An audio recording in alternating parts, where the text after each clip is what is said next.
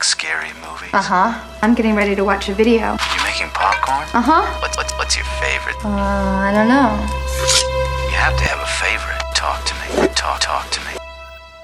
Hi, everybody. I'm George, and welcome to the best little horror house in Philly, the show where we talk about the best horror movie ever made, according to our guest, at least.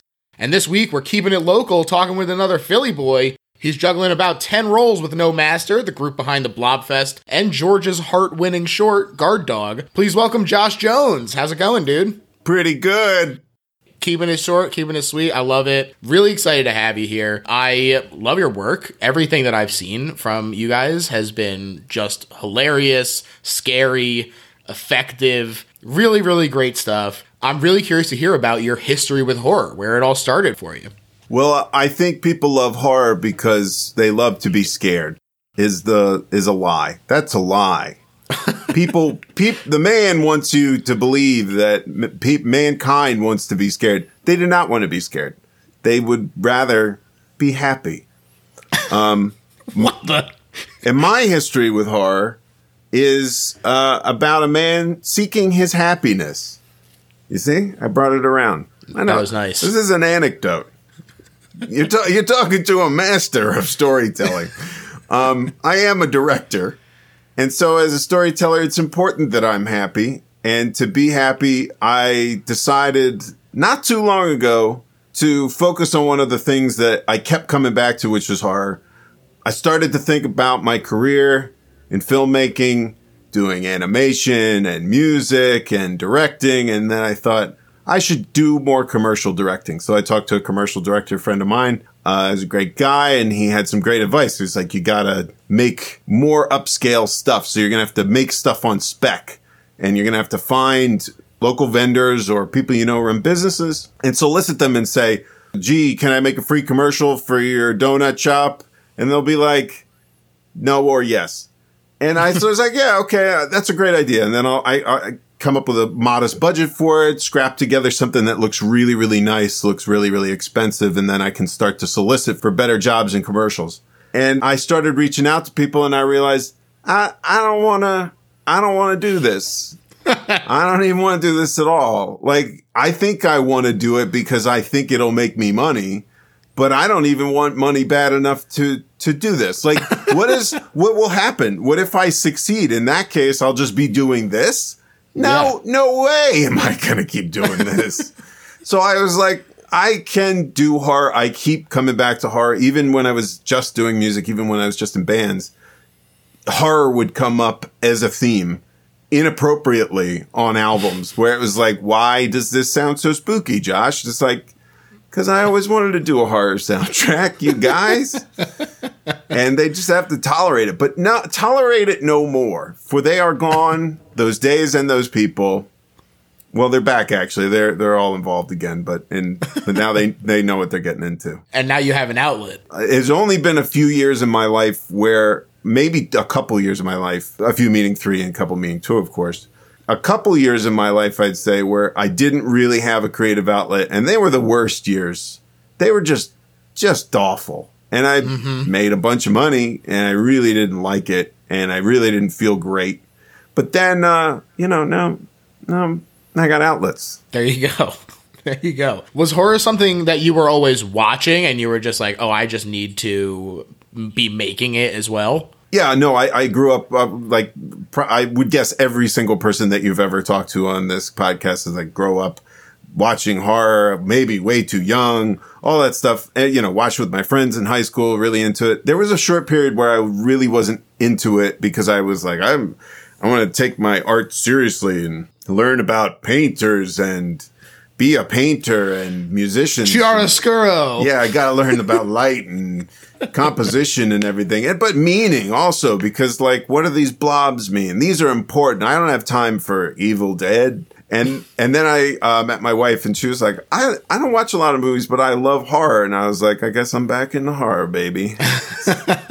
and that was when I was 19. So it was about a year where I was pretentious enough to think I didn't want to be more involved with horror or watch horror. But yeah, Definitely, that is one of the main archetypes that comes across for guests. But also, you might have people like myself who were very much not into horror as a kid, scared shitless of everything, but always had that sort of fascination with it. And then eventually you just say, I gotta just suck it up. And I gotta just watch these damn movies. Well, does that did it leave you? Because I mean, I had that. I have, you know, I, I mean, I was not like a child. Like I'm not afraid of this. I'm just anal- as a nine year old. I'm analyzing Pet Sematary as as a as a piece of work. I want to understand the camera moves. No, I didn't think about any of that. I was like, that is real. That cat is still alive. It, nothing can kill it, and it Yeah. will one day find me. Uh, if I go- Sometimes dead is better. sometimes that is better. I don't, I, and this is just me personally. I don't want to be buried in a pet cemetery. I just don't want to live my life again. Oh, very You interesting. know, call me crazy. That's really good. You should write that down, I think. And I've already forgotten it. That's a, a tale as old as time. Uh, I'm curious about your favorite subgenre because even in just the stuff of yours that I've seen, you've sort of hit a couple of different areas of horror. So I want to know not only about your favorite subgenre to watch, but I'm also curious if that's different from what you like to make.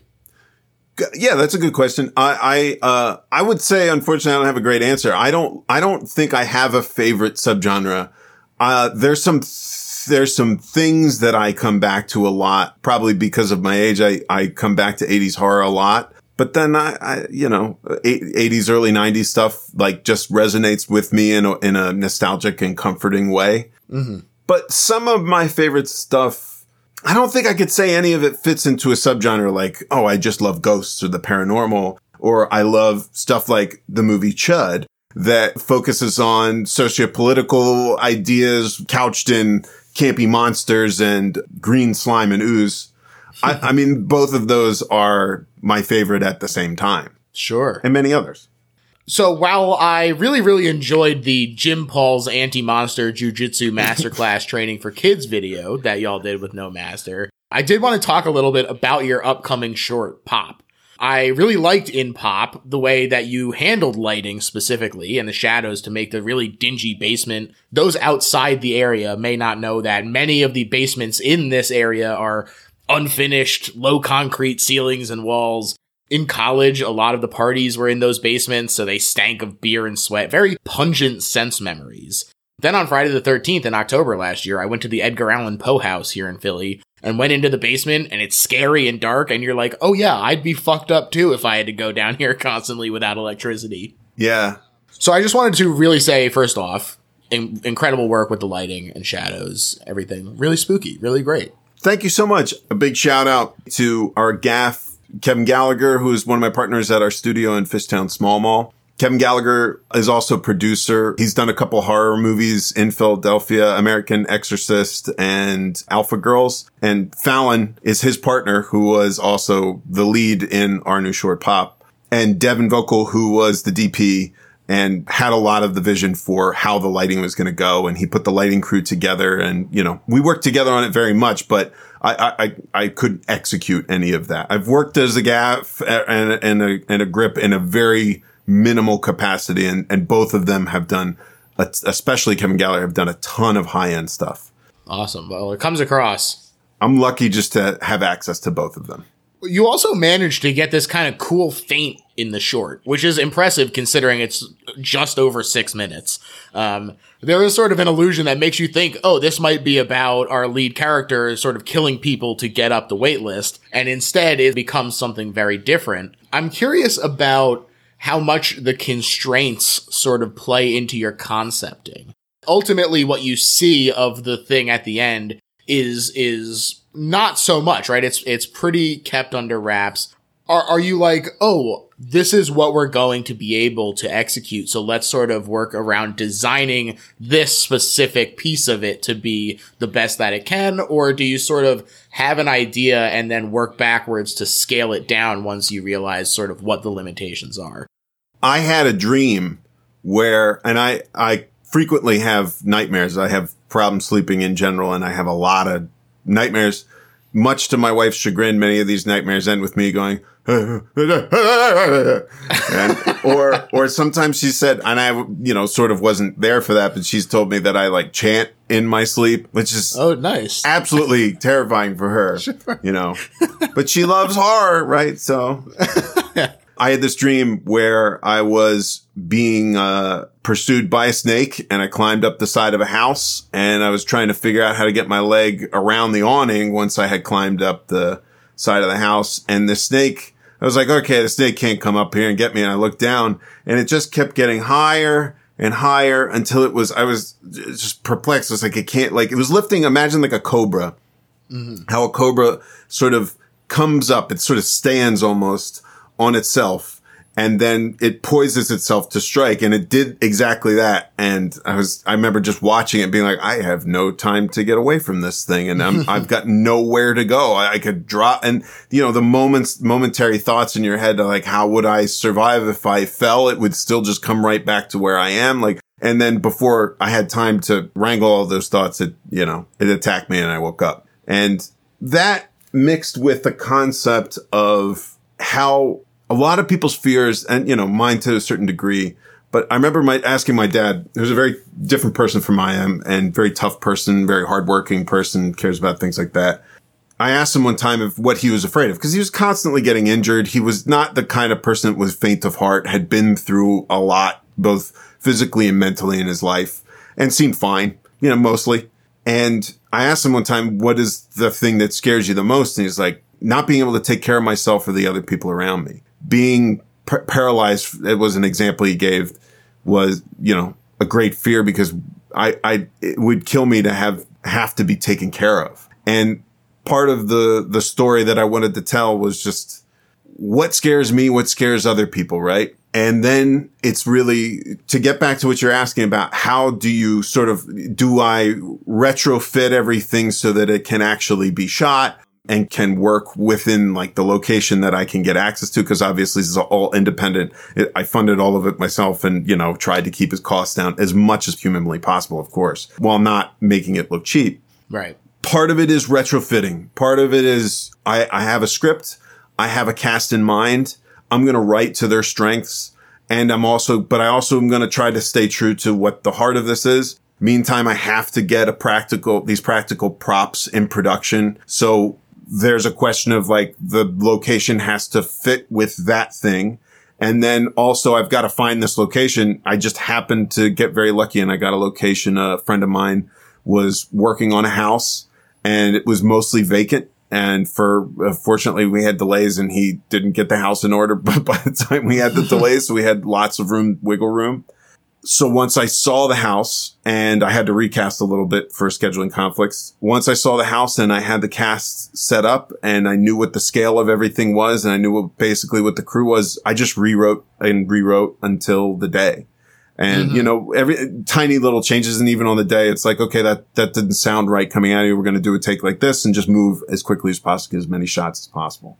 So how do you make all that work? You just got to be really flexible you just got, mm. you got to be really flexible and keep an eye on what is scary. Understand your fundamentals, I think is a good, I mean, I'm talking like I know, but uh, I made it, I made a couple shorts, right? But this is how I think of it. I'll say, right. right. I'm, I'm not going to tell anybody exactly what they should do, but I think of it like, what are the fundamentals? It's, you know, horror when you're really trying to make a scare is mechanical in nature it's like a it's like a joke. It shouldn't feel mechanical, but you know where your setup is. You know what has to hit. You know what the audience has to understand the, in the context so that the punchline lands.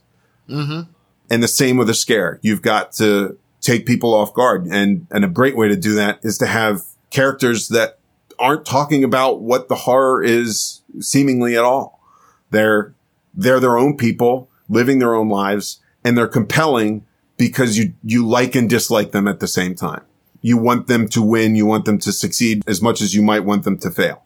And that's really great to distract people. Keep your hand waving in one direction. And then the next thing, you know, something falls or somebody, you know, pops out from somewhere and phone rings, perhaps the, the phone ring. That, that's a good one. I'll write that one down.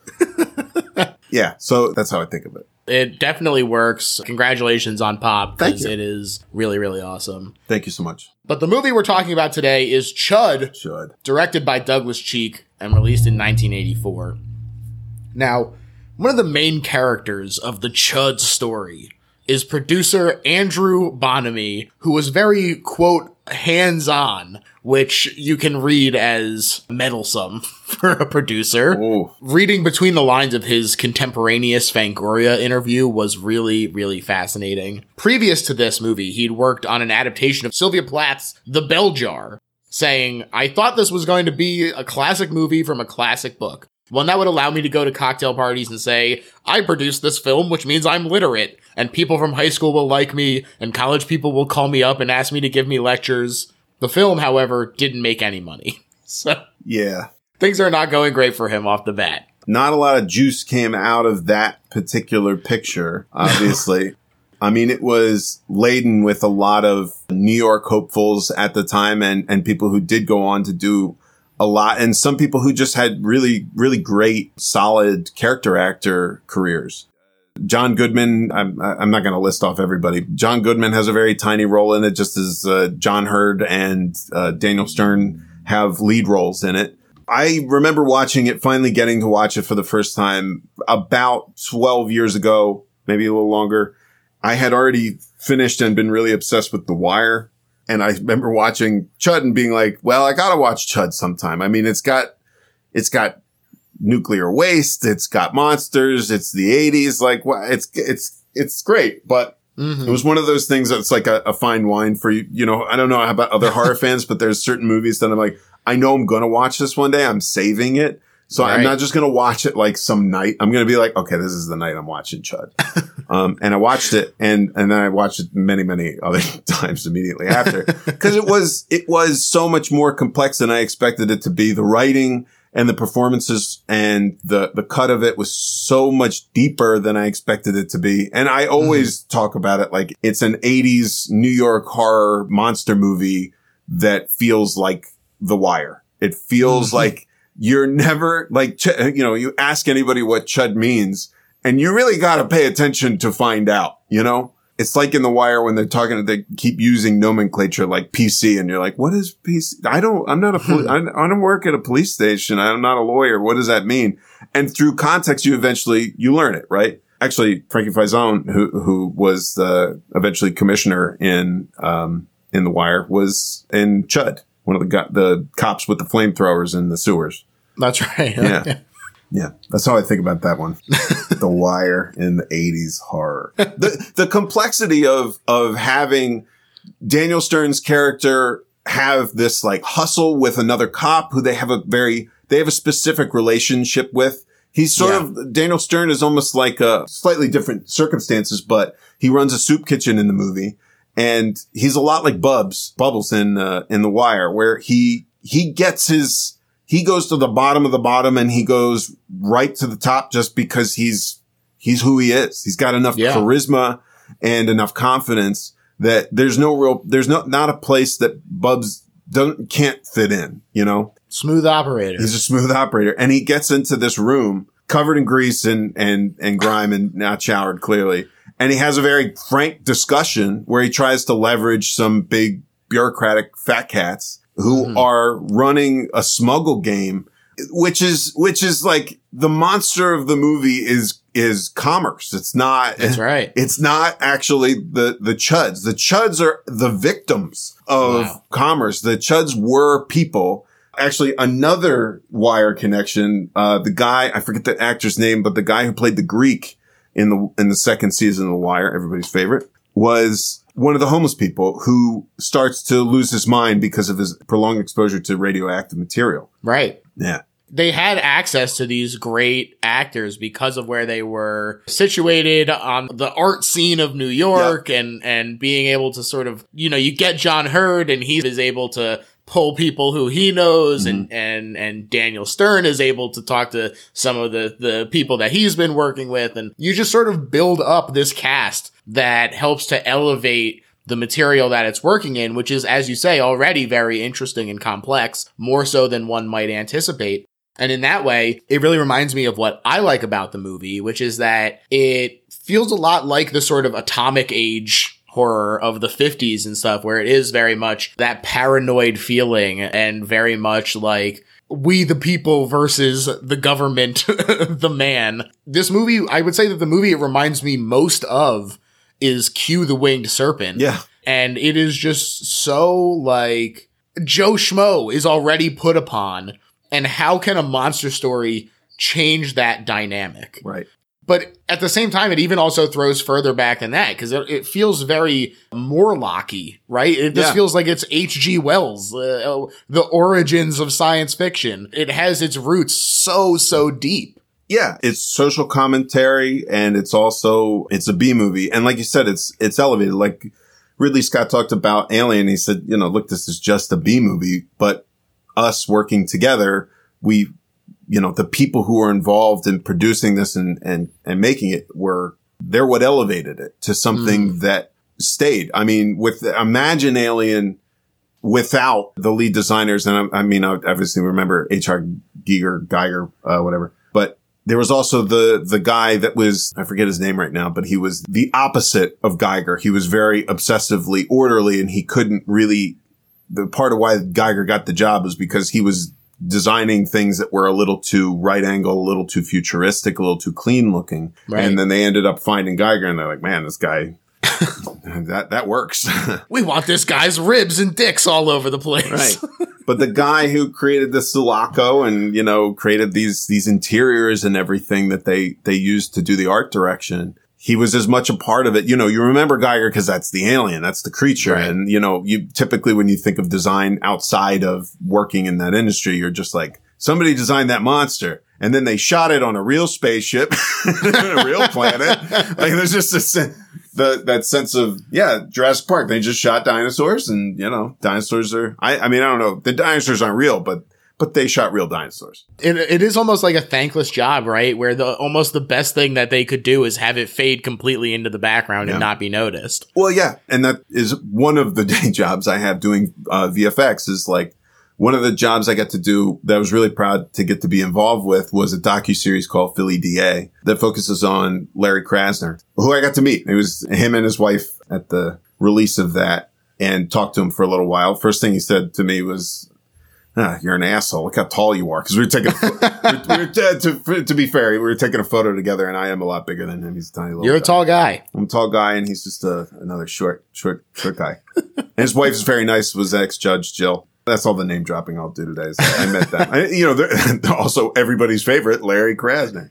Um, nothing will endear me more to Philadelphians. I really like him. But anyway, politics aside, I worked on Philly DA, which is a fantastic docu series. if anybody hasn't seen it. Again, uh, connections to the wire. It feels like, you know, what if you really just shot something that felt like it was, it was the loam or the, the inspiration for something like the wire. Mm-hmm. You get to see the inner workings and where the sausage is made, the, the guts of Philadelphia's local government and the bureaucracy and the pains of all of that. And it, I, I've got a credit on there. It's just VFX. It's just Harvey and I doing VFX Mm-hmm. for it. And it's like, well, what? It's a docu series. Well, why would you have VF? There's no dragons. It's like, well, there are shots where you gotta, you know, they're like, okay, this has got to be this time, or we need the snow out of this shot, or this shot is this B roll is damaged. It's got this this problem here, or This switch- logo can't be here. Right. Something as simple as that where you have to swap something out.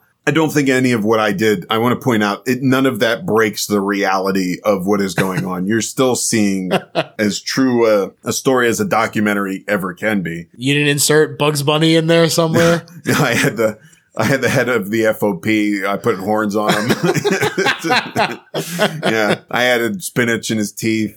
you know, I thought that they would just happen to be revealed on that day. Yeah, that was right. Yeah, I, I, I deep faked so many of those lines. No, no, I didn't do it. There's no deep fakes in that whatsoever. But it's one of those jobs, like you said, when you're doing when you're doing a great job in filmmaking, a lot of what a lot of what the the that long list of credits that you see are people that are just trying to be as seamless as possible. They're trying to be as invisible as possible. So Bonime gets given this treatment for Chud by story credit holder Shep Abbott. He's in a funk, and the the script he says it's in shoddy shape, but he thinks it'll make a lot of money, and he's really stung by the failure of the bell jar. Shep said in the commentary that the story we see doesn't really reflect too much of his original, which featured people who were sick, not the radiation evolved freaks that we know and love. He built the movie around the word chud after coming up with it while drunk and loving it. And then he was like, and then once I came up with it, it was really hard to actually shoehorn into the movie. Yeah. Didn't seem that hard. He came up with two great anagrams. Um, is that right? Anagrams? That's not right. Um, whatever it is. You got it's uh letters with periods. right. he, he came up with two. It was uh, cannibalistic humanoid underground dwellers, and the other one is uh, something hazardous, Contamination, contamination hazardous hazard urban disposal. disposal. That's Yeah. right. Yeah, That's we- right. And you finally when you when it's revealed and your head does a full 180 of surprise. Honestly, I feel like everybody I know who has seen that movie don't remember that, and they always say cannibalistic humanoid underground dwellers. And I think that says something about this. I, I let that, say, I'll say I let that say something deeper about the script and its brilliance, which is mm. that those stories, even The Wire and its day, I'm going to keep going back to The Wire. Even The Wire in its day, the people working on The Wire were like, this is a dud. This ain't going nowhere. Through, throughout to the, to, I, I believe most of the people were pretty unconvinced that it was going to be anything past the first season. And then later it was like, wow, this is lauded because of how genuine it is and how close it brings people, how far it strays away from propaganda Right. and what you expect out of a cop show and how you expect to have your hand held at every second. You have to, you know, have so many of those shows end up just being, you're, you're being constantly, uh, most cop shows are about two things. They're, they're one, they're like, you gotta love these characters because they're putting their lives on the line. And then, they, and then you've got the other thing where they're like, they're doing a really hard job and they're trying to keep us safe and and you know, and then there are people who actually have to deal with cops all the time. And the cops in the wire are much closer, I'll say. Although maybe I've also heard a lot of people say they're really too nice to cops in the wire. Is that they're they're shown as people, and that's mm-hmm. also great. I mean, it's also the, one of the great things about the the stories like The Sopranos at the time that were coming out. They're shown to be people with flaws themselves, and how do those flaws, when their responsibility is to make a decision whether or not to successfully pursue or investigate a murder, or whether or not to uh, uh, move funding in, from education into the debt. Those questions are are really deep and they're really an- annoying to have to handle, and that isn't typical in entertainment. It asks a lot of the audience, and I think Chud is the same. Having it finally revealed, what is this, Chud? Cannibalistic humanoid underground dweller, and then later for it to change that's a lot to ask for an audience. It's like, I'm here for blood and guts and stuff. like, you guys seen like, like Friday the 13th? Can you do that or not? Like, what are we doing here? Yeah, it definitely works for me. I for sure when I think of Chud, I think of the the name cannibalistic humanoid underground dwellers. And in this movie, they're specifically like, it's not that after all. Yeah. Yeah. Yeah. Yeah. And that's sort of like the larger point, right? Is, is that we, we have an expectation for how things are and what they are. And, and then we, we get kicked in the ass by reality constantly. Mm, so true. So true. I did think Shep is a pretty funny guy. He talked about how the only two scenes of his that they saved were people getting attacked. And then when he went to a screening in Connecticut with some friends, he's all proud to see his credit. And then it comes up on screen and the guy behind him goes, Shepard Abbott, what the hell kind of name is that? Made me laugh. Hey, buddy, you're in Connecticut. You're going to hear names like that. Get used to it. Nice. Shepard Abbott is definitely a very Connecticut, you know. Is he a, rich man? Is he is from a man of wealth? We don't know. He seemed like a like a, a salt of the earth type on the commentary, is what I'll say. Yeah. As far as what drew Andrew to the script, he talked about connecting with the grounded fear of the movie despite the fantastical monster, that it was at home instead of easily avoidable places like the ocean or space, Right. and tied to the terror that he himself felt at the increase in stories of criminals who supposedly just craved violence as opposed to economic crime. This is a quote. I tried to say that what's under the city is what we're ultimately afraid of because there's no reasoning with it. That undeniable terror that the is what makes Michael Myers so effective. It's what makes Chud so effective. That there's not really anything you can do about it. Well, commerce as the culprit is that's not scary. That's just sad. I mean, Right. uh, and that's and maybe that's part of the the the, not the flaw or the downfall of that movie. I think that more so one, I think it had some strong competition. I'm, I'm it was, what was it? 82 it came out. 84, 84. out. Yeah. I remember reading that it had had strong competition when it came out, though I'm, I'm loath to remember what what the hell that was.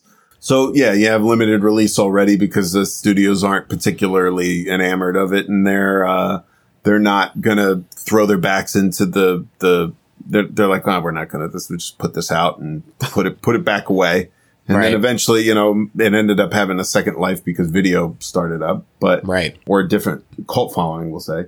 But yeah, that you, you when you say commerce is the culprit, when you say that money is is the the evil, as you said, what or as you're quoting, what's underneath the city is is scary because you can't you can't reason with it. That's like a stressful existential kind of horror. And I think, and I think that's important. I do think that that's important that that as a la- working as a layer, but there's also an expectation in the tradition of horror that there are going to be scares and there's going to be, and, and that means there has to be tension. And I do think that's one thing that Chud doesn't, doesn't spend a lot of time on. There are a few scenes that work tension in and they work pretty well. But overall, it feels like The Wire. It doesn't feel like you're tensely, you know, you're, it's all about this moment. It's like, no, there is no moment, sweetie. You, this is reality. And it's like, nah, mm-hmm. we, we don't really want to buy into that. and so like the ending also feels kind of like it ends up being kind of messy. It, it also feels like they ran out of money with the, the, the, the thing blowing up and them just kind of like holding each other Well, and the credits that's roll. it, I guess. They're like, yeah, right. Got to end it sometime, I guess. But it doesn't really wrap up neatly or or dovetail together like you just watch the end of a, a, a Seinfeld episode. Where you're like, oh, those are the very same pants.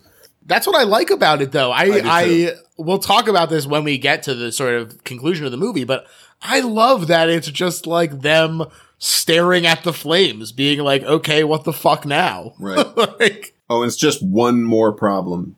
It's just one more day for them. right, right. Because none of those problems are going to get solved.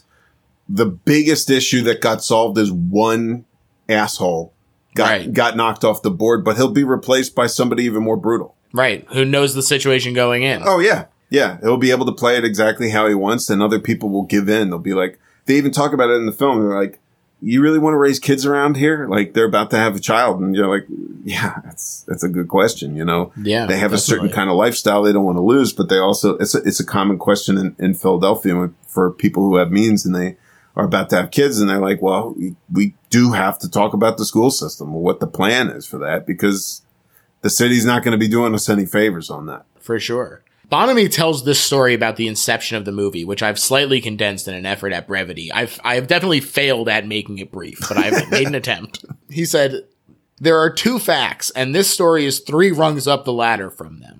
The first is that there are huge colonies of people living under the city. Not subways, there is a labyrinth of tunnels, far deeper, originally housing the city's steam tunnels. There are caves and arched ceilings. They look like medieval castle dungeons, and they all interlock under Central Park and the Bowery. And mostly during the winter months, there are people who live down there largely because it's warm. Yeah. The US government was supposed to find a place for industry to dump its radioactive, toxic, and biological wastes because the restrictions have forced a rebound.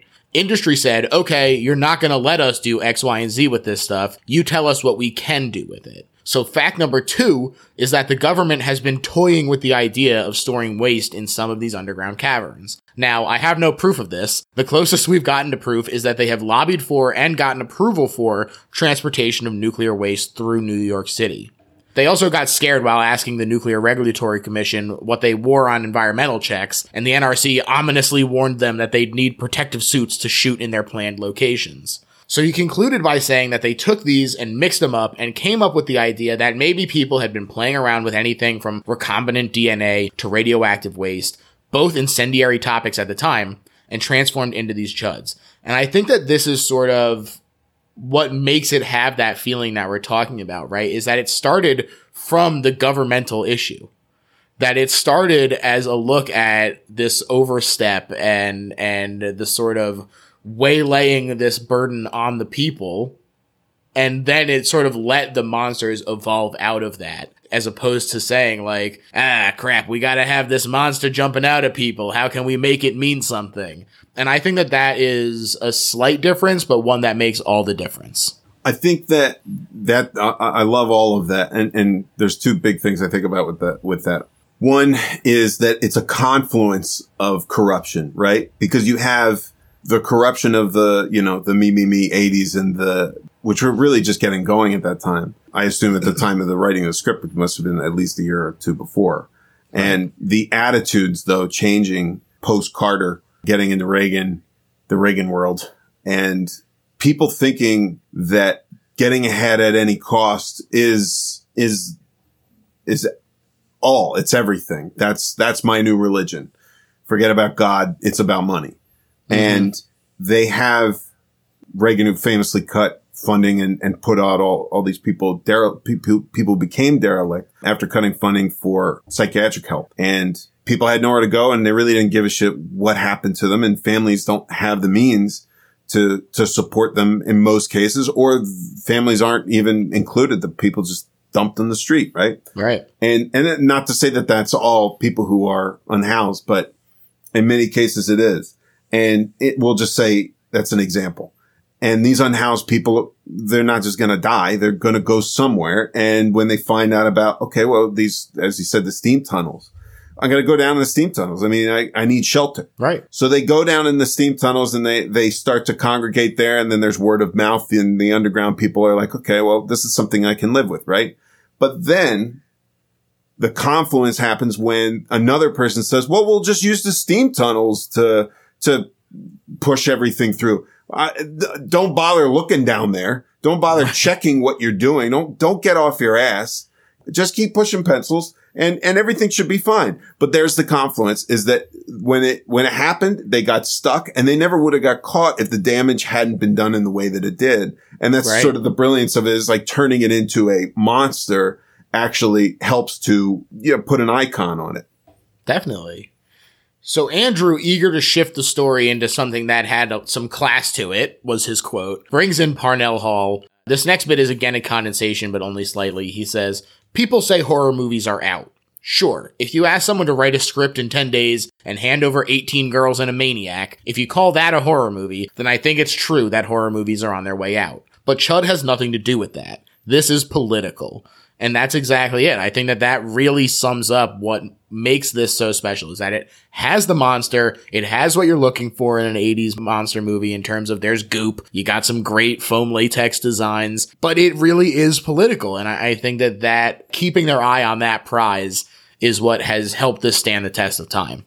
Uh, yeah, and I, I love all that. I I also love about the the concept of the the finding the derelict part of the city, and even more derelict part because you know what was so beautiful about anything that was shot in the eighties is that that Scorsese time, like the the really nice time of like the cars looked better, and there weren't as many of them.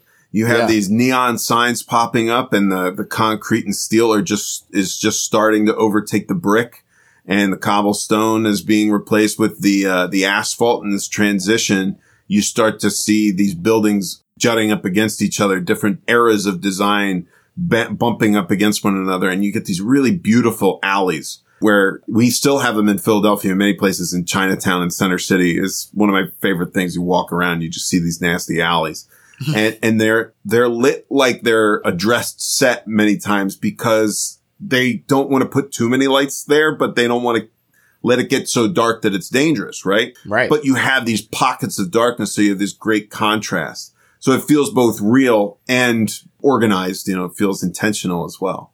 And then you go into the, and then you go below that into the underground and, you know, the psychology, I, I, I don't know I could say what the psychology is behind, but, you know, we all have this fear, this understanding of fear of derelict buildings, you know, ruins, old homes, you know, it's, it's haunted, right? right. And maybe that has something to do with it survival, knowing like there are certain places that are corrupted and then maybe it's just they've got mold.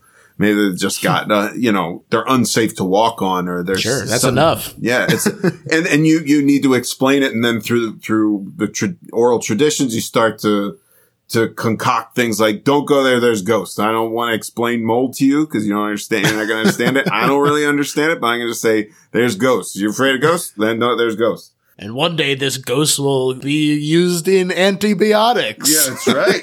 that's right. We use ghost technology to save you. It's called buacillin. Uh, I just came up with that. Salk, eat your damn heart out. But yeah, I, I love that they were able to crash so much of that together. And I also love that they, they maintain the neighborhood feel where mm-hmm. different characters are bumping into one another, not necessarily connected by a scene, you know? Yeah. And they, There's a part where I literally wrote, the plots are converging, and Right. it just feels so natural. oh yeah, yeah, yeah. The, the, the plots, they totally converge. Characters just start to meet each other or deal with each other. Right. And what I, another thing I love about what makes that so watchable for me is that it's got that Mike Leigh kind of quality where you're like, I don't even really care about plot or where this is going. It's just a life. It's just mm-hmm. people living their lives. And, but they're people I believe are real. John Heard feels like he's a real guy. He's, he's both, you know, got a point and maybe just a bit of an asshole at the same time. Right. Yeah, he doesn't feel like a polished movie character. No. At all. he's his and his imperfections, all of their imperfections are what helped to sell it. I will say that, and I don't think he's overall a bad actor. And I think he was one of the co-producers or co-writers as the lead who played Bosch. Oh, Chris Curry, yes. Chris Curry. Yeah, it, well, it's funny because you mentioned that, and the funny part about all of Andrew's sort of shit talking the original script is that in the commentary, which did feature basically the whole gang, Daniel Stern and Chris Curry were quite insistent that the script that they got was trash, and they had to rewrite it again themselves, basically. I, so, I believe that, yeah, but I also think that Chris Curry's performance is terrible. yeah, he's wooden in this. He's very wooden and it's not necessarily always the performer's fault. The conditions are going to be what they are, but it clashes a lot with when Daniel Stern's on screen with him and Daniel Stern is carrying them both and the scene on his back with his performance. Well, him and Heard are both very theatrical as Right. well. They're ve- both very big, and I feel like even in the moments where he's not, uh, maybe Wooden was a little harsh, but where No. he's more reserved, I think it it it does clash with that bombast that the other two are bringing. Wooden is fair. um, I- and I'm forget I'm blanking on her name, who's the female lead who is also from Brazil, Kim Greased, Kim Greast. Yeah. Grist, however you say that. Oh, I remember her name. It's Kim. That's um, right. Some people say Grist. I I I love her. I've her heard it both ways. and I love I loved her. I always I mean I loved her in Brazil was one of the my favorite movies as a kid. That I was a big Terry Gilliam fan as a kid, and that movie just sort of blew up my brain. and and I think that she's another great tone in the performance canvas. She's a lot more subtle, but she offsets John Heard's bombastic energy by just sort of it's really more like the characters are working as they should. right. She feels like a calming presence. She's him. trying to bring him down. That feels like two people that live together. It feels like two people are trying to make it work with one another. One, Mm-hmm. one maybe doing a little more heavy lifting than the other. and I can relate. I don't know about anybody else. I had to relate to that too, where sometimes I'm like, I was just yelling. Why was I yelling? I mean, I wasn't yelling at anybody. I'm just mad about something. And, Uh-huh. and my wife would be like, yeah, no, you seem a little hungry or something. it makes those two characters feel more genuine when their performances complement each other in a believable way. Definitely. So yes, as we say, Chris Curry playing Police Captain Bosch. We have Daniel Stern playing AJ, the Reverend Shepard. They are joined by John Heard as George Cooper. Stern and Heard are not really in any scenes together in Home Alone, so they probably didn't talk about Chud much on set. But I can see them like getting Vietnam style flashbacks when they lock eyes at the premiere. like, Judd. Chud, the heat wave, I look- the heat wave in New York. I looked in his eyes and he knew. Judd. I mean, that was Daniel Stern's wife was uh, in the opening scene as well, played Bosch's right. wife. Yeah, they, they may have never met on set. I may never have talked about it again. I mean, it's also one of maybe a, uh, you know, 30 movies that between the two of them that they had been in or, or uh, projects that they had been in since that time between commercials and TV series. I mean, how many episodes did uh, Daniel Stern do VO for Wonder Years before even. Well, that was that was before. Was that before? or Was that after? Um, Um, Uh, I don't know. I'm so bad with years. it might have been late '80s, and then it went into. Yeah, I don't know. Look, don't- man, you don't star in Chud without it being on the forefront of your mind at all times. That's right. That's right. Stardust Memories. There was Daniel Stern, John Heard. Did they ever talk in in Home Alone 2? Their characters? I don't think they did. I don't know. I, it's been a long time since I've seen Home Alone 2. I watched Home Alone 1 la- like last Christmas, so I, I was fresh. I was like, they definitely don't interact in that movie, but yeah. maybe in 2. Hey, listeners out there, let us know. Do John Heard and Daniel Stern interact in Home Alone 2, Lost in New York? Use the phone number on the screen. Yeah, 1 800 do chud now.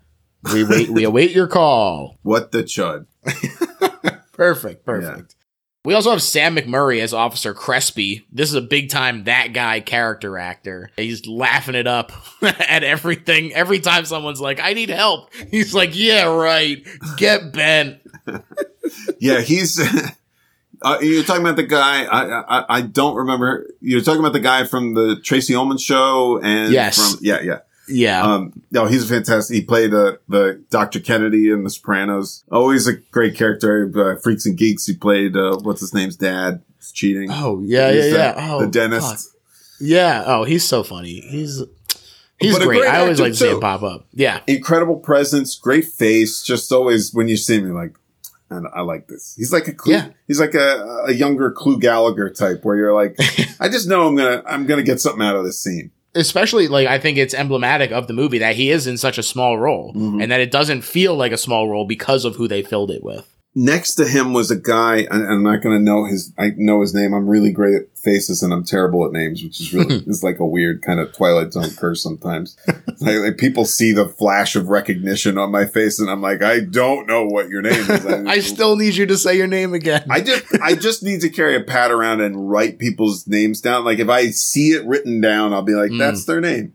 Just a, it just turns into a list of all names. Yeah, and I have no idea what they attach to. And it really doesn't matter because it's just about that moment. Seeing, I, I can see the word just like I can see their faces. So, but that actor who's opposite him, the guy we're just talking about, again, I just already forgot his name. Tracey Ullman guy. Sam McMurray. Sam McMurray.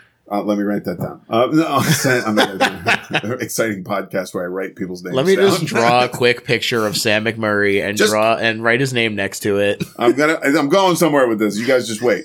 Um, no, the guy opposite him was also. I always remember him from X Files. He was in one of the best episodes called Pusher, where he was something grist. Or not. It wasn't Grace because we just talked about Grace. Kim. but it Kim was, it was Kim. Grease. But it was Frank.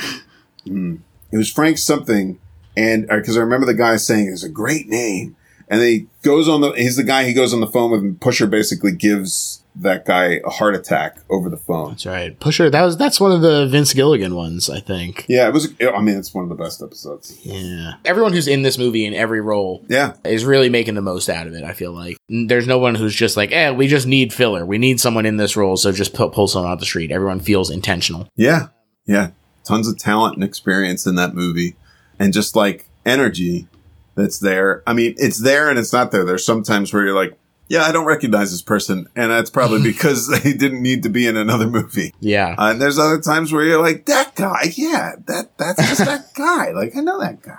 It's Sam McMurray. Damn, I know that guy. As I mentioned, this was filmed during a heat wave. It's exacerbated by the humid basements and sub basements that they're shooting in. During an early scene in the commentary, uh, Cheek himself says, We finished filming, came up into 100 degree heat on the street, and it felt like spring. Mm. So, unpleasant shooting conditions. With that said, he loved the cast and vibe on set. He said that he felt like it was really going to have the art spirit of the Lower East Side and function as a time capsule of New York, which I think mission accomplished. That's a real thing. I mean, shooting conditions, when we were about to start shooting Pop, I was hot off of finishing Guard Dog and doing all the merch and all the, the running around with that. And then I was like, I want, I just want to keep the momentum up. I want to keep the energy up. Let's get Pop. I had already written a draft of it and I had already shot a previs for it. And I found the house and my friend was like about to move in. I was like, let's take a look and we'll do a scout. I went with the DP and the producer and the AD, ex Menzak, who I didn't mention, and, and the producer, Charles Smith. And it was so hot. It was just so hot. It was disgusting. And, and we kept having to walk outside because it's like, okay, there's not going to be any air conditioning running we got sound running. It's going to be a mess. There's going to be 25 people in here in, in a room at any given time. You've got some of these lights are going to be hot. People are going to be hot because they're, they're working hard and can't have fans running. You, your actor's makeup's going to get screwed up constantly and all this stuff. It, it slows people down. It makes your grip slippery when you're trying to carry heavy equipment around a corner and not damage somebody's wall. So we ended up pushing it and then it got pushed again and it got just to the really nice temperature. So when we shot it, everybody's just wearing a long sleeve shirt and everything's fine. Wow. And it's crazy how just like fortuitous that is and how brutal it would have been if we didn't do it that way. I, I've been on mm. shoots. I did a, one of the grip jobs where I met Devin who shot this was for a movie in Philly called Concrete Cowboy. And I did one day as like a, you know, genie and just got up at the crack of dawn, went out to the stalls where they shot the night before and it had rained and pulled, we pulled hundreds of feet of cable out of these stalls that were, you know, just rained on. So it's just mucked and dried. And then it's July and it just smelled terrible Oh man. and yeah. it was burning hot by by 9:30 and we were there till sundown um and it was to set up for all day just to set up for a sunset and a night shoot so we could set up this giant balloon 4k on a on a lift and then i remember i was getting pizza next to that kid who was in it who's the kid caleb mclaughlin caleb mclaughlin who mm-hmm. he's you know he's a grown guy now and I don't want to be whatever, but like he was like the cutest kid I've ever seen in my life. Man. He, he just bounced when he walked. What a sweet kid. And I got some pizza, and then the the union guy was like, "Yeah, you got, don't let him see that you got pizza." I was like, "Man, I just worked." For 12 hours straight. I don't have a calorie left in my body. I don't care what anybody says. Like people could be throwing wrenches at my head right now. I'd still eat this pizza and I get out of my face. That's so funny. It's, they're very similar to this, where they're talking about how like they're waiting to shoot and uh, they had to like move stuff around the corner, and so it's like they're like, all right, sit in the car for four hours while we reset Right. the car that has to come around the corner. And he's like, I have to pee, and they're like, do not move. Yeah. You have to be here. Yeah. and then he he wound up like having to run to the gas station because he was like, I'm gonna piss in this car if Yeah. I have to sit here. So That's a that's a common problem with people that you as a producer must remember that people have bodies and they do Yeah. all the things your body does and you've got to right. we had a thing with guard dog where it was it was June when we were shooting and it was very hot it was weird light because of the the smoke not the smoke the weird kind of the forest fire well it was smoke yeah from the mm-hmm. forest fires in Canada everyone's like look at the sun it's so strange I had this plan in my head and I didn't have a producer and an AD for that, for that shoot. I had my, this plan in my head because the, the writer really wanted to have their dog be the dog in the movie Guard Dog. And their dog, Artie, I love Artie, but Artie is the worst behaved dog on the planet.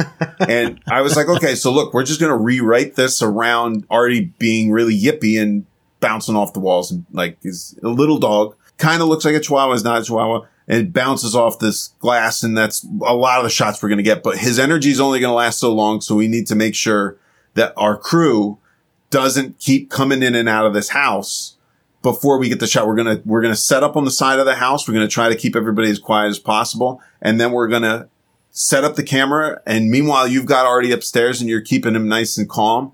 And then he's gonna come downstairs. We're gonna shoot these corners of him coming downstairs, and then we're gonna shoot him from outside. And then none of that happened. I mean, none of that. That was my plan. And as second anybody showed up, first of all, people kept showing up in waves because it's like a lot of people are unpaid or they're paid lower than their normal rate and they're doing favors.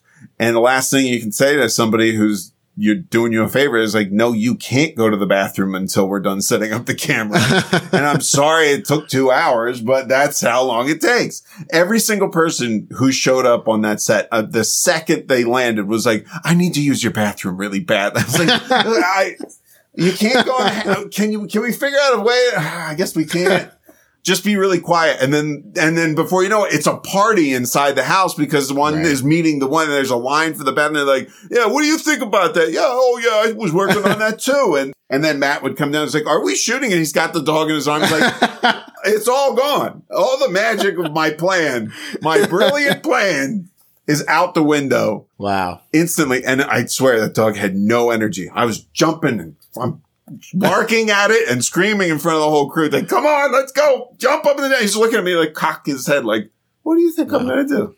Everyone else is like, I don't know what took you so long. This was We could have been happening. we spliced the shit out of that movie. It was a, it was it was a rough one to shoot, and it needed a director and an AD, and they just happened to run over in the post production for this series we all were working on called Albie's Elevator, which I was fortunate enough to do a little bit of VFX, and I did a ton of soundtrack work for. I ended up doing like seventy musical pieces for that, and then we shot Guard Dog.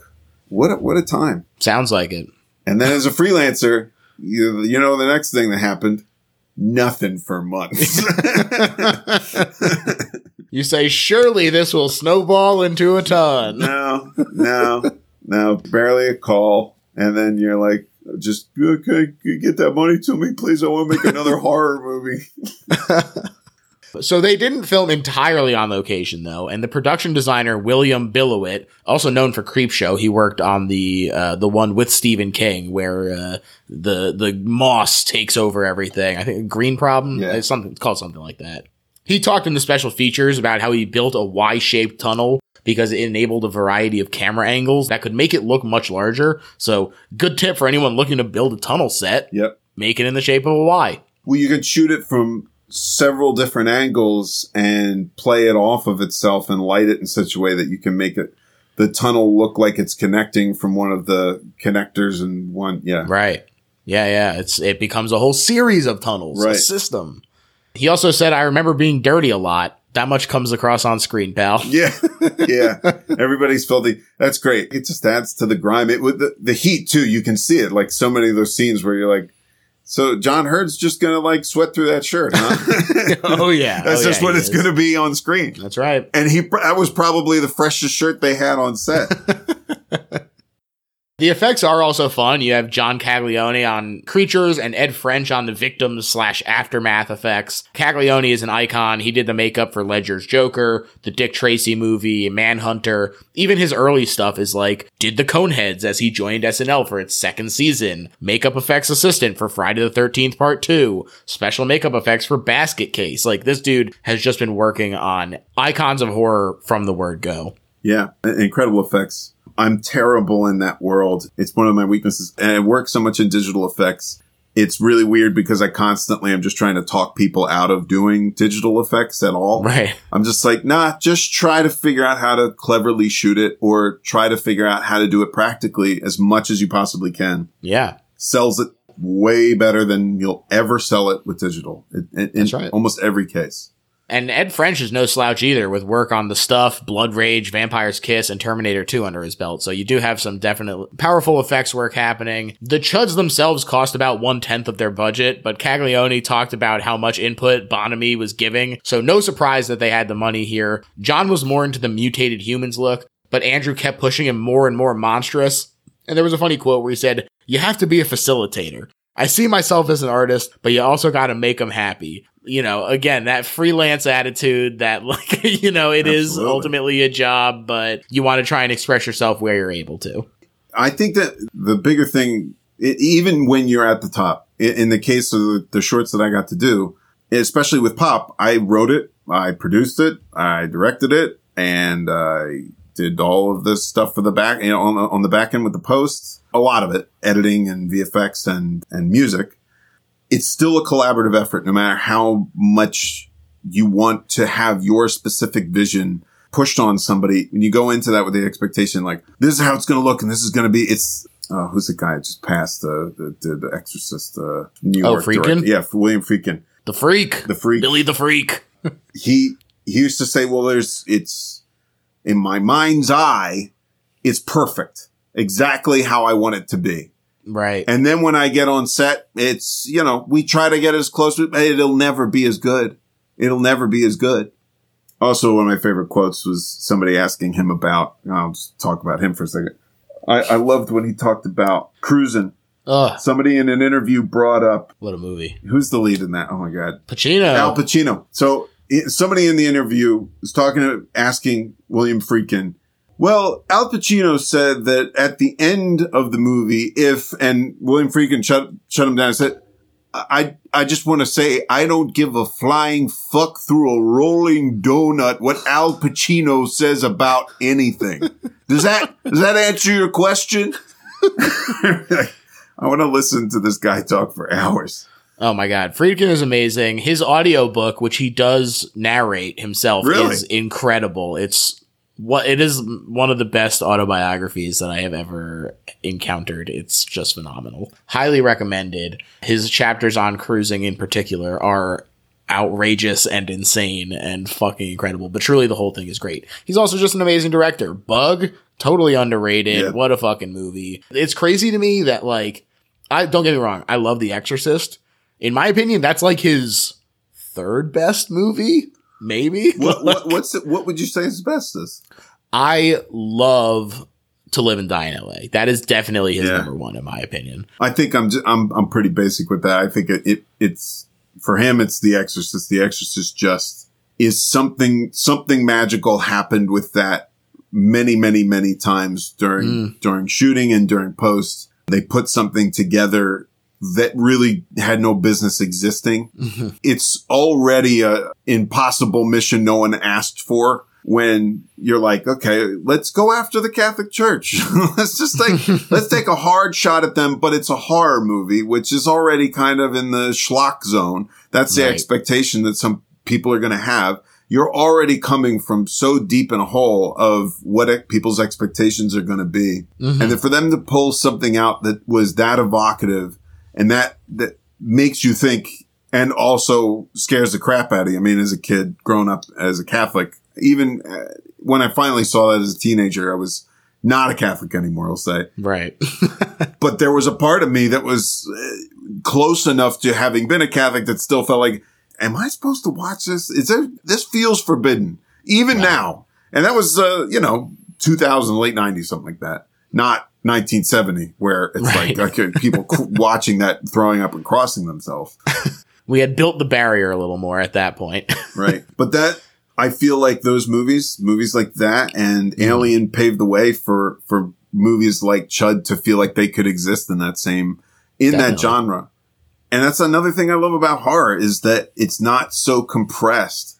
It feels like people are really interested in forgiving. The culture around horror is so game for almost anything. Definitely. There's not a lot of judgment. There's not a lot of expectation or pretense that you've got to handle. There's not a lot of like, oh, does it do this? Does it do that? It can be the worst of the worst. And a lot of horror fans are like, I have, I'm going to watch that because it's horror. I don't care. I think that's absolutely true. I think there's also a really interesting built-in suspension of disbelief where a lot Yeah. of people come in saying, "Okay, I'm willing to accept whatever is about to happen." It, it might be crazy, it might be unrealistic, but that's sort of the baseline that I'm setting for myself. They cheer it on naturally. I mean, maybe this is an American thing. I don't know about other, a, a lot of other cultures, but I find that in, in theater, you find when there's a great scare, you get a few chuckles after it happens where people are like, yeah, yeah, good, good They for got you. me. You got They got me again, They baby." got me. And it's it's not like a oh George, I can't, you know when you sneak around a corner and you spook somebody and you're you're like ah gotcha and it's it's like I can't believe you did that to me I can't, believe you would do that you know I don't like that but when you're in in in that seat with that expectation you're like man they got me you gotta I hand it up. to them exactly I signed I up to signed take up. the ride. Also, now that I had a little bit of time to think about it, I'm going to say top five. Number one, To Live and Die in L.A. Number two, Sorcerer. Sorcerer nice Number three, The Exorcist. Number four, Cruising. Number five, The French Connection. French so that's my top five. Cruise is pretty Cruise is pretty intense man that that movie's Yeah. it's just got that vibe Oh man, it really, yeah, it's intense is I think the exact right word for it. like it is Yeah. fucking crazy. And I watched it after I had listened to the autobiography, so I'd sort of been primed to uh, have his his interpretation in mind of like the possibility that Pacino is the killer. yeah It was just really, it was all working for me. Really great movie. I went in- Anyway, I went in, I went in cold on cruising and, and it did not disappoint. The actors in the Chud costumes had to sit in these director chairs with an oxygen mask Yeah. when they weren't on screen because they couldn't breathe, much less see in those masks. They had a reflective layer on the eyes. It took all day. And then you barely even see them, which is very funny. Yep. They said on the commentary, it makes you want to do theater. It does. It's the right thing for the film to show them less because mm-hmm. you see too much of that and you've lost. And that's the that's one of the major disciplines of any any horror that tries to have any scare factor at all. You know, there's there's different kinds. You know, sometimes you're just going for camp and you just want it to be silly, and you're going to see the the monster bouncing around the hills in broad daylight, and it's like, okay, okay, this is fun. I get to see that neat costume. And then there's other cases where you are genuinely trying to go for a scare and you're pitted against the fact that you're like, okay, well, I, I spent all this money on this thing. I shot it with all this film and now I've got it.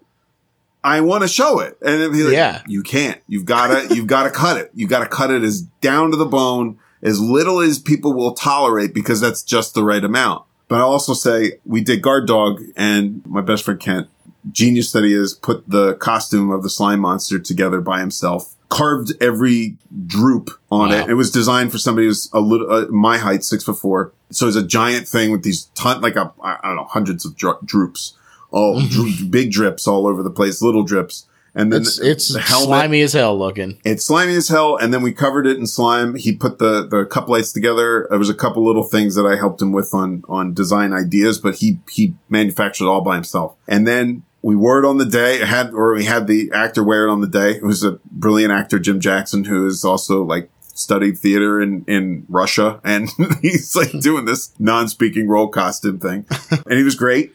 And then I had to put it on for Blobfest in July because they were like, if you're going to come, you got to bring that thing and then you're going to like take photos with people outside. So I marched out there with this thing and it's the feet are like full of cat litter to give it this certain like look to it. And it's, Right. it's just foam with, it's spandex with foam and glued to it, thick layers of foam glued to it. And then covered in Flex Seal and then covered in thick layers of pink latex paint. And it Oh, covers your whole head and there's a tiny little there's a small mouth hole that you can just you can't really see out of the eyes are glow uh, lights so they're they're you can't see through them and i had to stay i stood in that thing for over an hour just talking to people and like taking pic I, people just kept coming up and hugging me i couldn't see a thing Oh my i'm god. saying random stuff I ended up on the news. Somebody put the uh, microphone in my mouth, and was, I started just talking gibberish. And Matt, the Matt Schmidt, who wrote the thing and started it, was like, "Talk about the movie." And I was like, I was talking about slime people and their rights, and like how they be, they've been downtrodden for too long, and that's why I'm here. And it's like, talk about the movie, sell the shirt. I'm like, I can't even remember my name. It's, I think Yeah. it's something about a dog. I don't know why there's a slime monster or something. I'm melting in here. Oh, I was dying in that thing. I was loopy by the end, Sure, sure. but it's a great feeling to get out of those costumes. Boy, that's, that's, that's a special feeling. Cheek also said about the slimy look of the movie. Between us and Ghostbusters, we sold out all the KY jelly in New York City.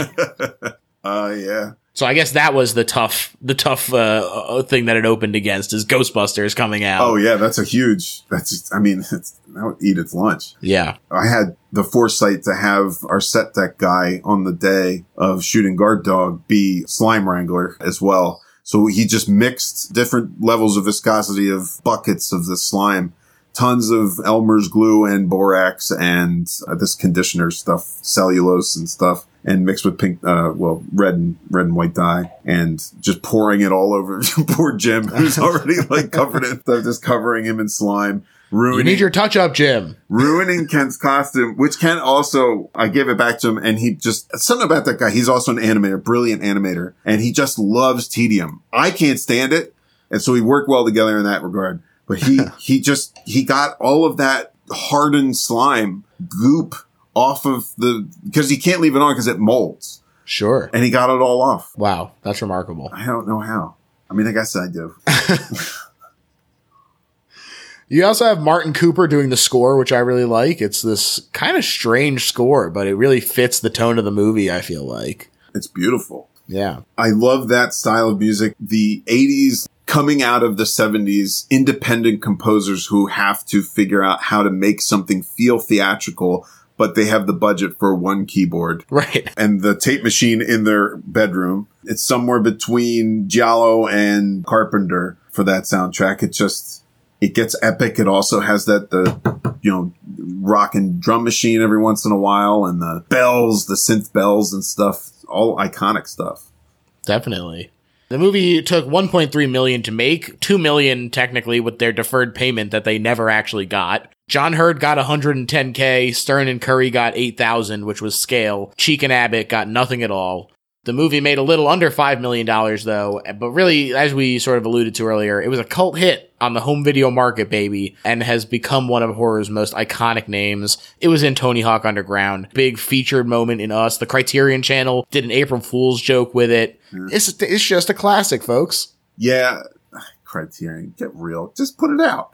Um. It's brilliant. It's it's got enough going for it. it. Really deserves. It. I hope that. I mean, you're talking about the commentary and stuff, and, and a lot of those people, even you know, smaller roles like John Goodman, he's getting on in years, and he was like a baby in that. Mm-hmm. It would be great for anybody who's still around to make an appearance at the Mahoning. You know, we have the Mahoning Drive-in in in, in Pennsylvania Right. is one of my it's, it's that's my church now. I love that place so much. And they Hell did yeah. they did this incredible chud night where they had two guys dressed up as chuds and a whole sewer, you know, street scene set um, Wow. with gas coming out of the sewer and stuff. That rocks. My wife Sarah and I took photos and I love that place and they do such a great job and it's a place that honors a, a movie like Chud Hell yeah. and it takes the fact that they can sell out a Chud night. I mean, that's incredible. Love it. Big shout out to Mahoning. Saw a really awesome David Lynch festival there. Yeah. That was really, really sick. Yeah.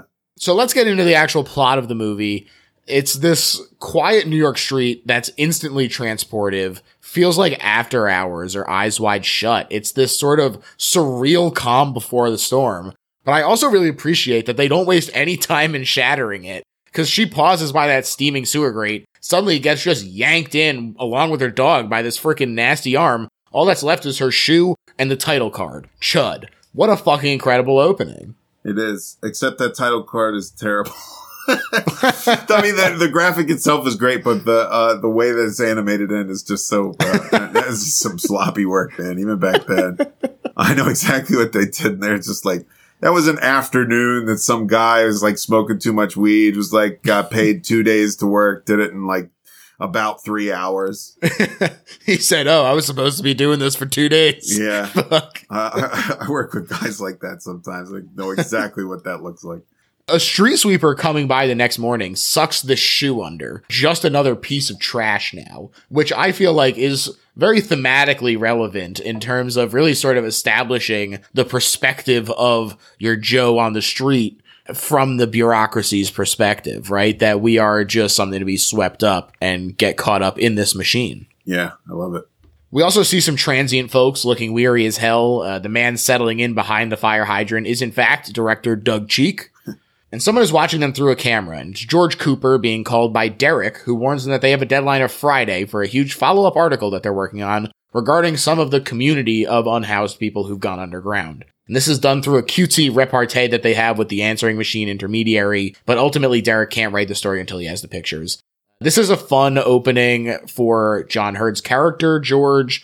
I think that it is kind of interesting, especially in the dynamic it sets up that yes, he is funny and yes, he is charming here. And then it's balanced with as his girlfriend Lauren comes in. We do see this sort of defensively brusque cynic that he is as well, right? It honestly seems like he might be the kind of guy who's exhausting to be around if he if he were real but it manifests in sort of solipsistically leaving all of his girlfriend's stuff in the basement during their recent unpacking. Someone who has put up so many barriers because they're afraid of the world and, and how bitter it's made them that, that it sort of has put uh, blinders on them as well. Yeah, I I love all of that, and I love that the repartee, even in that goofy repartee, it's great writing. You have a way to compellingly establish both character and do a little bit of exposition. Also give a little bit of flavor of the area and what's going on in this world. You know, not everybody lives in New York. Not everybody knows what goes on with deadlines with copywriters or with journalists and, and photojournalists. And it also is just going back to that wire thing is just people who do the research and they know, or they just happen to write characters that they know. Right. And they're like, this is a conversation that we would have. And here it is presented in a very efficient way. And it, it's great. Absolutely. So Lauren has to go get her jewelry down there and she meets her neighbor on the way down. There's some strange noises coming from a sewer grate. Uh, she kind of just leaves without another thought, though, when she finds her case. She says, I'm not dealing with whatever that is. the neighbor, though, has left the building and she's terrified to find a bloody hole in the ground after a bunch of boxes seemingly explode. This was a real hole in the street that they found, and they just put some boxes over it and had Bilowit stand behind them and toss them. That's what we call making the most of your budget, folks. What do you need a fancy box exploding mechanism for? I got two of them right here at the end of my dang arms. Uh, yeah. Ed Jones, delightful character actor, is playing the police chief here. Less delightful, and to Lieutenant Bosch's frustration, is the fact that he's suppressing news of a rash of disappearances. These police are up to no good. and you know Bosch pays for it. It's also like again, it shows that the same thing that The Wire does, where it's like we want to look at cops as this unified front that they're all the same, that they all think the same, and they walk in lockstep. But in this case, it's like one person's attitude is damaging another person's life, and Yeah. and within their own unit, Definitely. local. I also love, you know, as I'll sort of talk about, there is some sort of gesture towards giving him something for participating in the cover up in that he gets a promotion.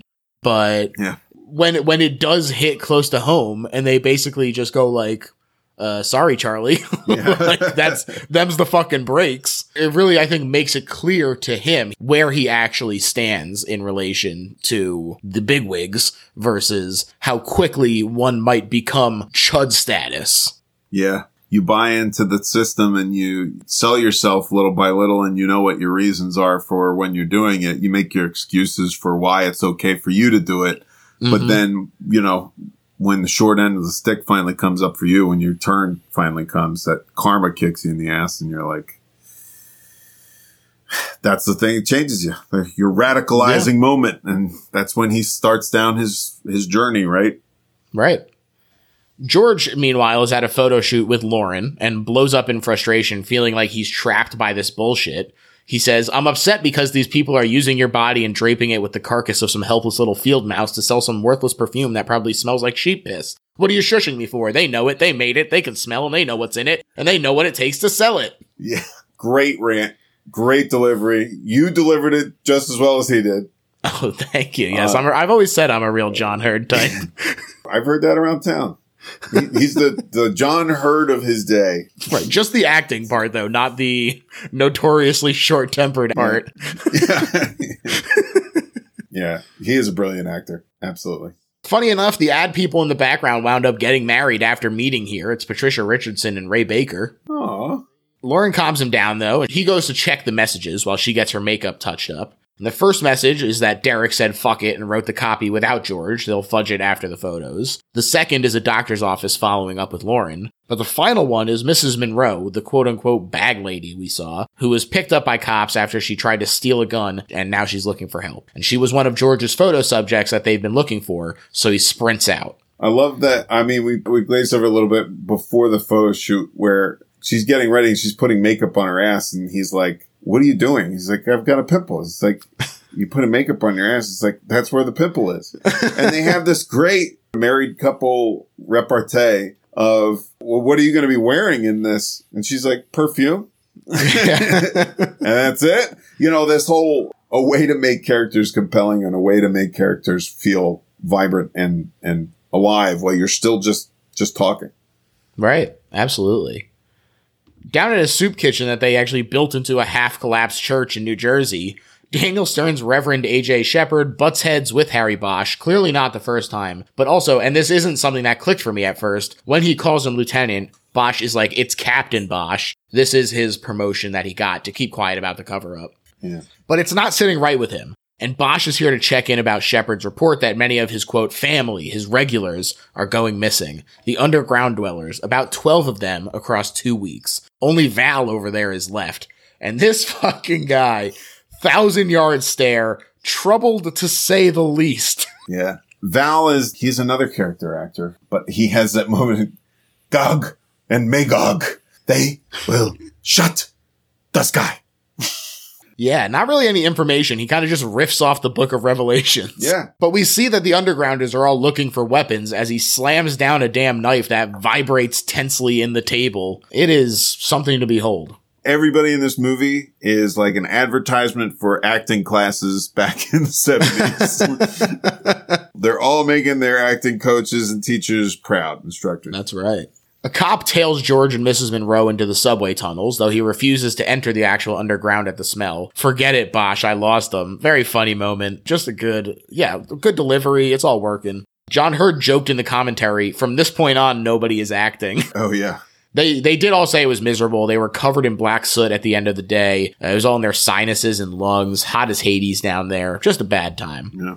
Yeah, there was a Philadelphia based actor who ended up down there. The guy who is also a, jur- is a journalist, a freelance journalist. He's haunting. I know he's from Philadelphia though. I actually remember looking it up the first time I saw it because I'm like, that guy sounds like he's from Philadelphia. I'm like, it was. Accent hasn't changed that much. That's right. And he actually did a movie that was way worse than that. The Abyss. He was a part of that crew. Oh, wow. they got damned by oh, that, Oh, man. that next movie. I think he was one of the people that actually was like, I'm not doing half of what this guy says because I'm just not.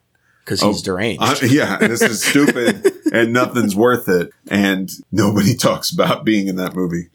That's, uh, you probably look back at being in those sewers as a beautiful dream. That's right.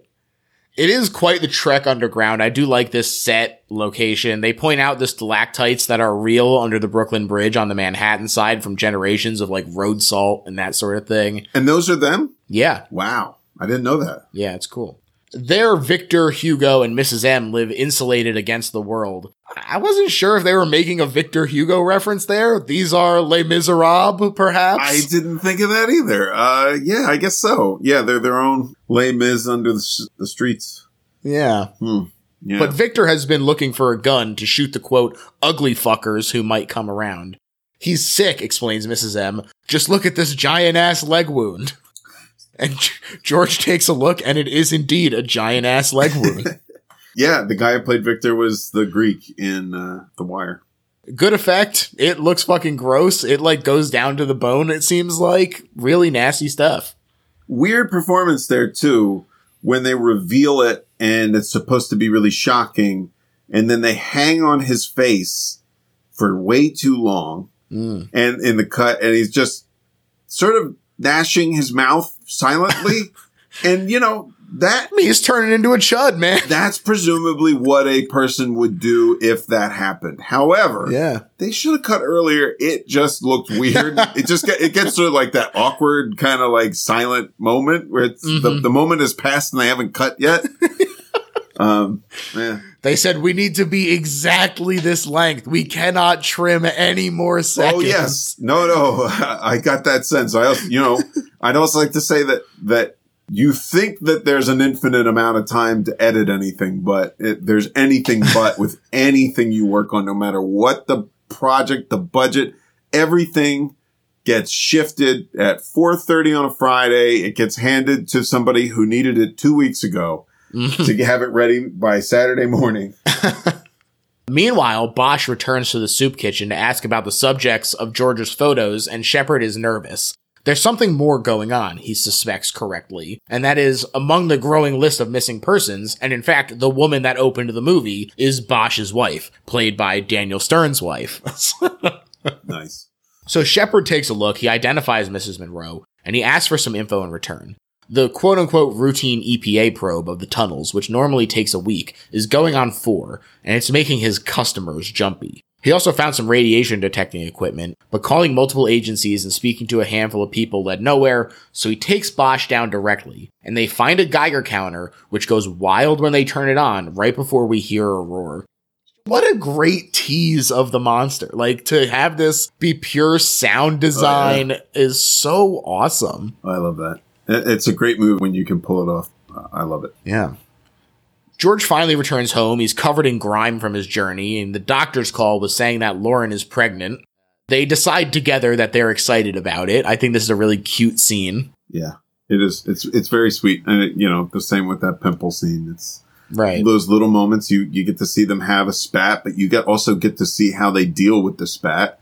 But a little girl is in a phone booth with her granddad. She spots the chud emerging, but too late, and the granddad is quickly taken.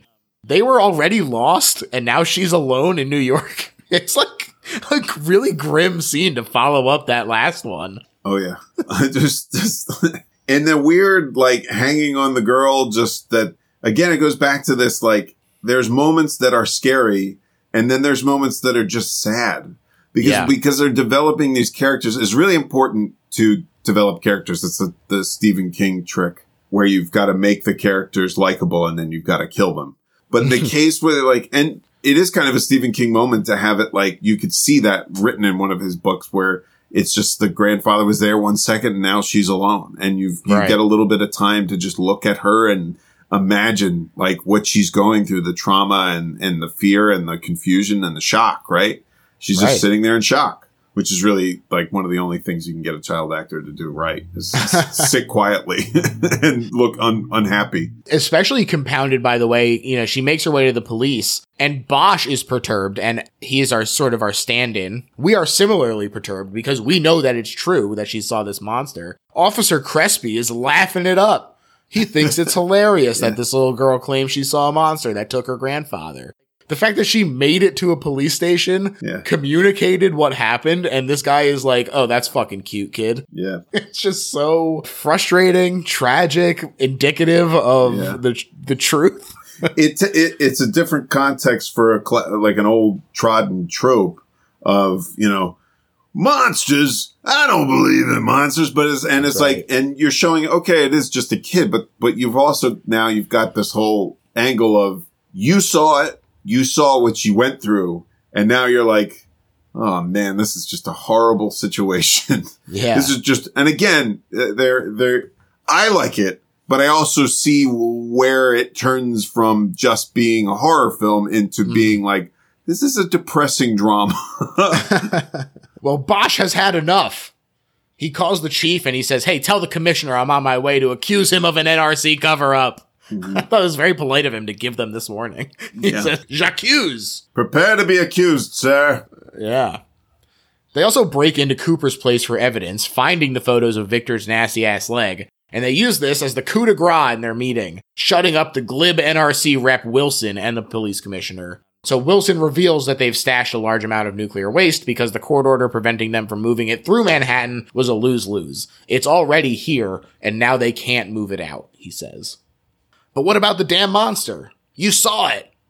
I'm not prepared to concede the existence of a monster is a very funny line from Wilson, in my opinion. Is that what you're going to tell people? That you believe Yeah. in monsters? That you're afraid of monsters? It's like trying to shame him into like Yeah. shutting up. That's right. And I love that character, his angle and the thought process and the voicing behind that character is so well written because it's like you don't find out till later really what his leverage is and it's nothing.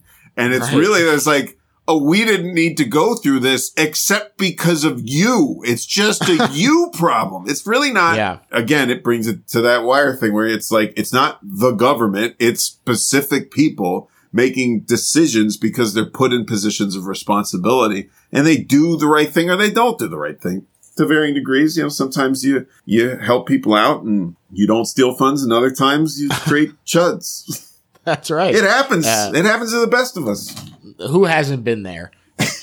George Martin as Wilson, I think, is really fantastic. He is a great, smarmy bureaucrat. Does a great job with it. Yeah. It's great that there's at least three guys in the room that, that aren't, are sort of bumbling and they don't really know what the other one wants or what the other one thinks or what their angle should be. They're all sort of like, we, we don't need to meet with you. And then it's like, oh, I guess you don't want my photos. And it's like, what? Oh, uh, maybe I'll just destroy them right now. It's like, I have cop, their copies. It's like, well, we'll, we'll destroy them. Uh, we'll- the, the bungling. Also, the, the ineptness. It's just, it rings so true. And Shepard freaks out and he says, See you on the front page. He threatens them as Yeah. he storms out. Yeah. You're a liar, buddy.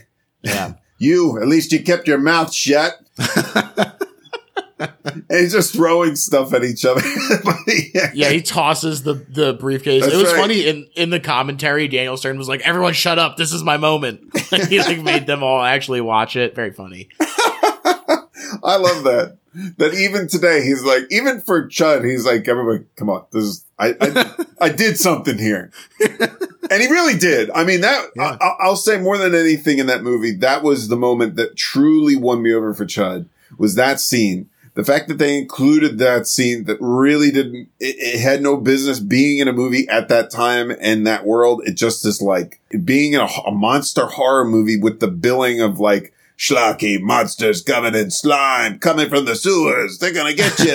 and it's like a realistic interaction of a soup kitchen worker fighting against the bureaucracy of these three different department heads. What it's like, why no one asked for this? And it's so brilliant and it's just so emotional. You're just like, yeah, fuck these guys. These guys are terrible. Yeah. You tell them, Dan. You sign up for Sewer Monsters, you get Dan Stern channeling Michael Moriarty. Yeah. And, and we're better for it. Absolutely. Oh yeah. And and th- you know we haven't talked a lot about that. You briefly talked about Q, but it, it does have a, a Larry Cohen kind of feel to it. It's it's kind of surprising that he wasn't involved in any way. Yeah. It feels of his ilk, right? It's it's sort of Right. he is your favorite filmmaker's favorite filmmaker kind of thing. Yeah. What is Bone? Why does it start like this? I mean, this is a brilliant short about you know what used car salesmen do to people. But Mm. uh, why is it here now? You just you just gotta let let King Larry go off, man. Absolutely. just let him go off. Absolutely, we're all the better for it. Yep. So in the park now, Lauren is trying to convince George to move out to the suburbs, where he is approached by Murphy, a freelance journalist who's been popping up a lot around the police station. And he warns George that he's being tailed by the police and wants a story, but George and Lauren quickly depart in a cab. The veil is lifted now, though. This is the key thing. Is not that he approaches them, but now they see the tail and they see the cover up in action. Yeah. In the aftermath of Shepard's rage, Bosch finds a file with the name Chud on it and demands to know what the heck that is. And they say two gas company guys just found it. A cannibalistic humanoid underground dweller. A Chud, alright? Yeah, what do you think? This is a locker room? That's top secret. And Wilson also claims it's dead and that the problem is solved. yeah. And they, they go to view the corpse and it says, there's every indication this was once human. It's wearing the rags of a Bowery bum. A Bowery bum. the man leading them through as they're all bundled in radiation suits. But it was death by asphyxiation, gas leak, and they consider it job done. A freak accident. It couldn't happen again, Wilson assures Bosch. But when Bosch says he's gonna double check with flamethrowers, Wilson says, Hey bitch, no you will not. There must have been just a month where they're writing this and they just they, they're just so pleased with themselves. And they got they got alliterations everywhere and they got this great cast of characters that are all interwoven into this city story that's bigger than the characters. It's, it's about the cities. It's about politics. It's about who we are in our culture at this time. And it also it's going to have a monster in it. So that means i'm going to make a ton of money. So in their minds they must have just the writers must have just been like I, this is it for me. I mean, my life is going to change. It did not. they thought it was. They saw it. They visualized Right. it and and couldn't manifest it, yeah, unfortunately. take that, Jim Carrey. Bosch was one step ahead of Wilson, though, and his force is already down there with the flamethrowers. Mm. They watch with the NRC crew's cameras as they inspect the sewers and get freaking devoured by a chud, despite the flames. Wilson obstinately refuses to warn people. Meanwhile, George arrives home and realizes his photos are gone. And he contacts Murphy, who warns him again of this cover up, and that we gotta go down there now, he says. Bosch warns Shepard of the creature as well, plus the plans, yeah, to flood the sewers with gas, he, he tells him about. This isn't the safest place to be, but Shepard has to cook dinner, responsible to the end, his brother's keeper, watching over the flock, all the baggage that is carried in his name, Reverend Shepard Yeah. is is is manifesting here. I do love this cut over to Wilson, who's convincing the others of his plan to Yeah. blow up or to like flood it with with gas. They say you're gonna blow up the whole city, and he goes, "No, no, no, just a section of Soho." It's like, oh, sorry, Soho. Yeah, that, that attitude of it's so laissez faire. It's so just casually like the nuclear arms race attitude of like it's happening somewhere else. Like I could cause as much devastation I want as long as it's somewhere I don't live. It doesn't matter Right. to me. Definitely. It honestly does. This is a much more grim story than than anything Chud could could hope for. But the move bombing here in Philadelphia, like it does sort of feel a little akin to that in terms of the sort of who cares about the people around them and and what it's going to do to the neighborhood, not only in the immediacy. But in, in the aftermath as well, who gives a shit? like that was basically the attitude. Yeah. So it was 79 was the original move altercation. 85 was the bombing Right. um, when they moved over to Osage. But before they were in Powelton, and that was when they attacked the compound, killed one of their own cops. They ordered the house because it was a crime scene for which, what was it, eight guys? But they, for one bullet to the back of one guy's head, and they had no guns, no firing pins in their guns. They were all sent to prison. They were all sentenced for murder. right. And I mean, none of them could have shot the guy. None of them did shoot the guy. Also, if anybody in their group did shoot the guy, it could only be one person. I don't know how big the trigger loop was on those guns back then. Nine guys could pull the trigger at the exact same time, somehow getting behind the 12 combined rugby teams that were the small army of Rizzo's little army there. right. And then they, the judge ordered the house demolished that night instead of Mhm. checking for evidence of any kind. And then they went in and famously beat all the people who lived in the area to strike fear in their hearts. They went into their homes in the neighborhood, all for real estate. Yeah. So Right. I would say those stories for sure are very reminiscent of a story like Chud. Yeah. Although Chud does focus a lot more on what feels a lot more like white actors living out their not really squalid lives. hmm Definitely. Shepard does warn Val on his way out. Val is extremely on edge. He is uh, pretty creepy here. And they say in the commentary, Shep Abbott, he, he says this is much more what Chud was sort of intended to be in his mind when he wrote the initial story treatment was like the idea of just Val being very sick and on edge and, and a human cannibal, basically, as opposed to a freak. Yeah, that doesn't work nearly as well. The, seeing the neck at the end, you know, sort of stretch out. I mean, you can't, that's not going to work. Right. If you've got just a normal human head, it's, it's so much easier to accomplish that when you've already left reality. The guy tailing Shepard from the NRC pushes Val off the ladder from his hiding spot, killing him and then locking the Rev down there. This guy is something else. I forgot to mention earlier that when Shepard tries to make a phone call after leave after storming out of the conference and he eats the dime, Yeah. what is the most badass thing I've ever seen in my fucking life. Just, and, and, and Daniel Stern's reaction is just like nothing. He's like, He's like, "Fuck, you you did it. You beat me." yeah, can't say anything. Doesn't just walks away like, sh- like completely defeated. Yeah. No response at all, really. What can you say? Just it's over. Yeah. I, going back to what he said about I didn't want these big monsters to be. It's like, what movie did you? What? What? Who is this movie for? Who knows, man? I've definitely knows? been that guy where I've like pitched ideas to people and been like, "This is gonna be so cool," and they're like, "This is for no one. This is for hmm. you by yourself." and that's what I love about Chud. It's for me.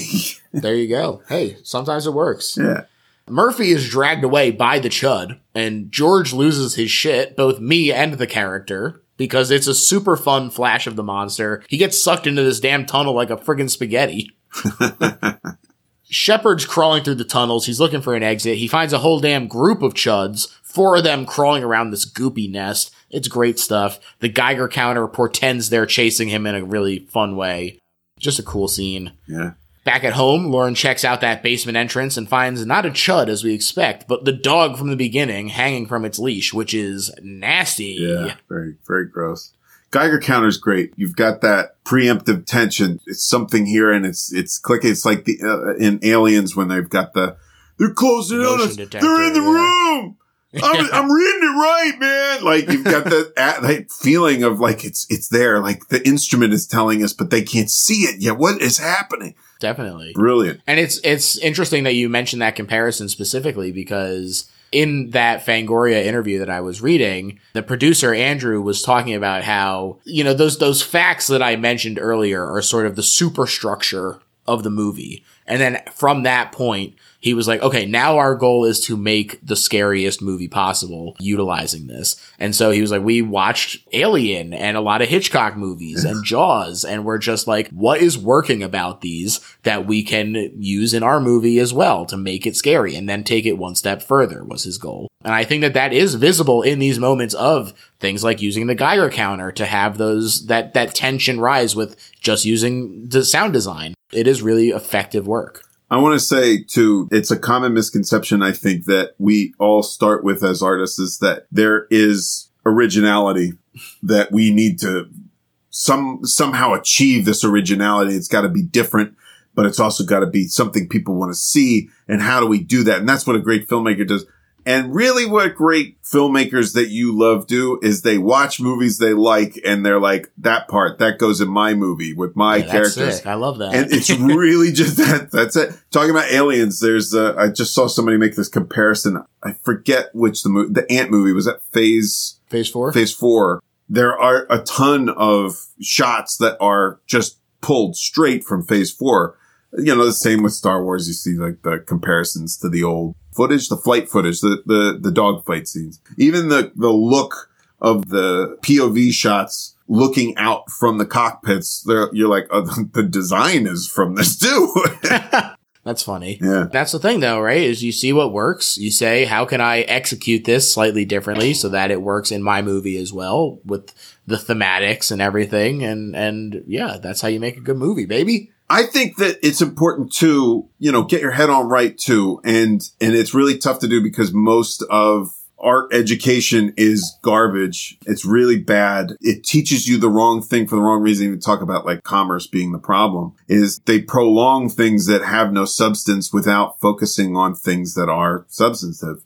And they sort of get you in a cult like manner to focus on things that are unattainable like art. And in some ways, I think that that's important because it's important for people to push themselves and to drive out to be individuals as artists. However, instead of looking at it like I need to be original, it's more like the way I typically look at it. It's almost like imagine you live in a smaller village in a simpler time and every year there is a traditional festival.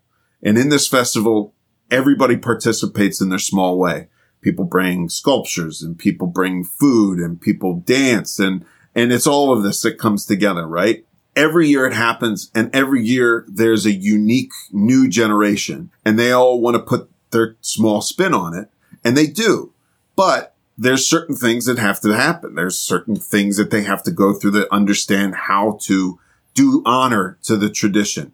And I think that's, that's a better way to look at it is how I typically look at it as I think about it like mm-hmm. that. Instead of trying to be original, I just try to do what other people are doing. And then I end up being close, being a little bit more unique than I expected to be because ultimately I, there, I have ideas I want to shove in there too.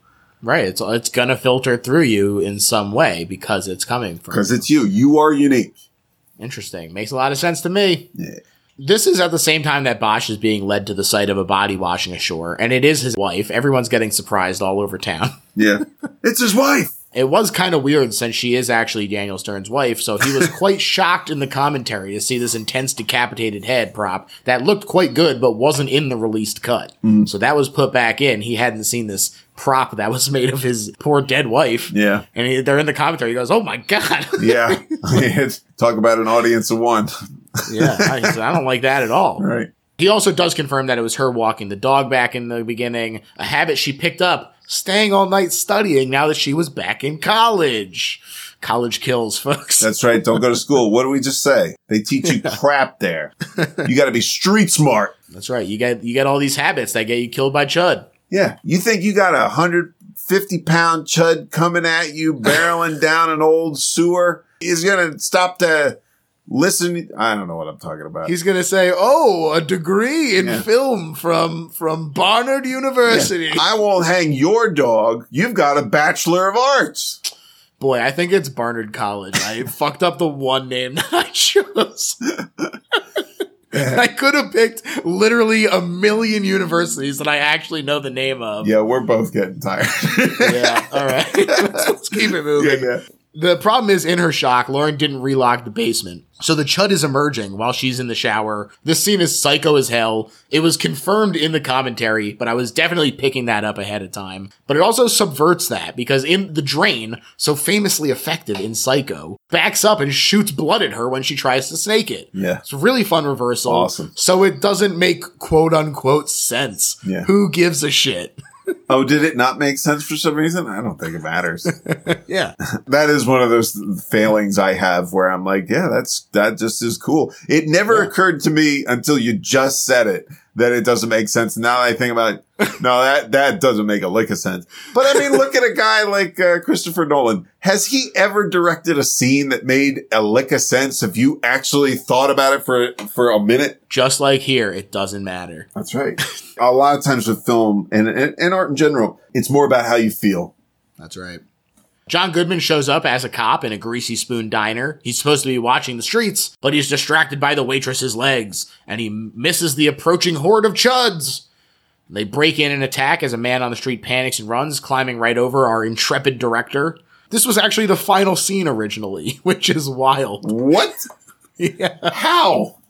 The chuds just attack. Yeah, They lose. That is bananas. I mean, where it is makes sense. It works. Not that this movie has a real ending, but like that is not anything. That is like a projectors turn off or something like that.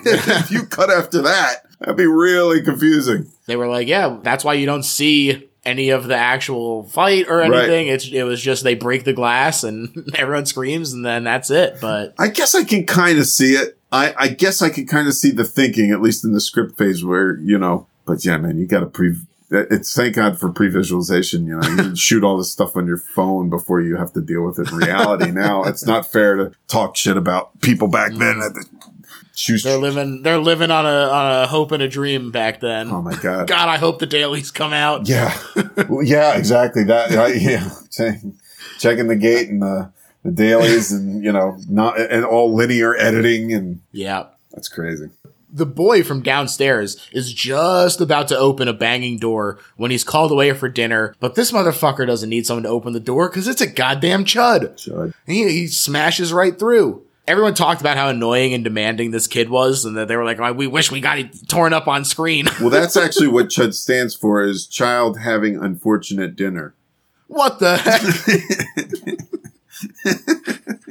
it's all becoming quite clear. The attack has given Wilson the only go ahead he needs to move ahead with his gas plan, just as George stumbles across the munched on body of Hugo and Victor, curled up in the corner. When he approaches, though, Victor wheels and attacks because he's mid transformation into a chud. I love this reading.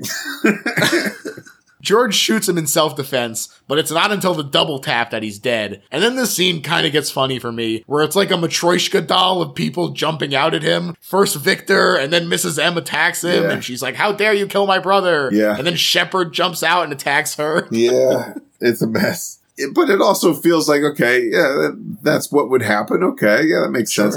But it does smack of somebody who has not made a bunch of films, doesn't have a lot of experience, is not taking advice from seasoned veterans who are like, you know, that's not how you want to make that scene. They're like, this is how it happened, man. You can't tell me how to make my movie, dad. I'm going to be rich and I'm going to be cool. That's right. Just wait until the bell jar hits. Yeah. People will rediscover it. it also does facilitate the line, Thank God your soup kitchen delivers. Yeah. Which is very, very funny. Jesus Christ. I forgot about that line. Wilson seals the manhole covers that lead out of the area, but the chuds are already on the loose, and in fact, one is attacking Lauren. So, shutting the barn door after the horse has already escaped, they're already on the streets of New York. Doesn't matter if you shut down the fucking sewer grates. That's right. It's too late. Cat's out of the bag. Chud's out of the sewer. That's right. That, I, we got to get that saying to catch on. I don't know what mm-hmm. we're doing here. While trying to find a way out, George and Shepard stumble across a pile of radioactive waste. It says contamination hazard urban disposal, CHUD for short, and the true meaning of the cover up's acronym years worth that Wilson must have been dumping here for years, they say. Acronym. That was the word we were looking for. Acronym. Not a mandala. They also find the feeding den full of body parts. It's pretty nasty, and these are from the last batch of guys we saw, so they also stumble across the camera, unfortunately damaged. Curse you, chuds! They pull a headset off a decapitated head. They do manage to get some audio, and the sleepy tech on the other side is shocked. Who are you? He asks. Very funny delivery from this tech. Yeah. He does get in touch with Bosch, though, and Bosch dashes off, directing them to an exit manhole, but not before Shepard warns Bosch about Wilson's true nature. Laura's screams are being ignored by the neighborhood, and the Chud gets in, so she cuts the power, lures it into the dark room where she blinds it with chemicals, grabs a decorative sword off the wall, chops its galldarn head off. Yeah, she's got a Ripley moment right there. And she's such a great actress to pull something like that off because she she so fluidly can sell being vulnerable and being strong. Yeah. Yeah. This thing is also becomes like 40% neck, so it really opens itself up to neck chopping, to be honest. Yes. Also, green goopy blood. They were talking about how they just used a shitload of the um, glow stick fluid. You know, tale as old as time. Yeah. Well, yeah. Who knows what was in it back then?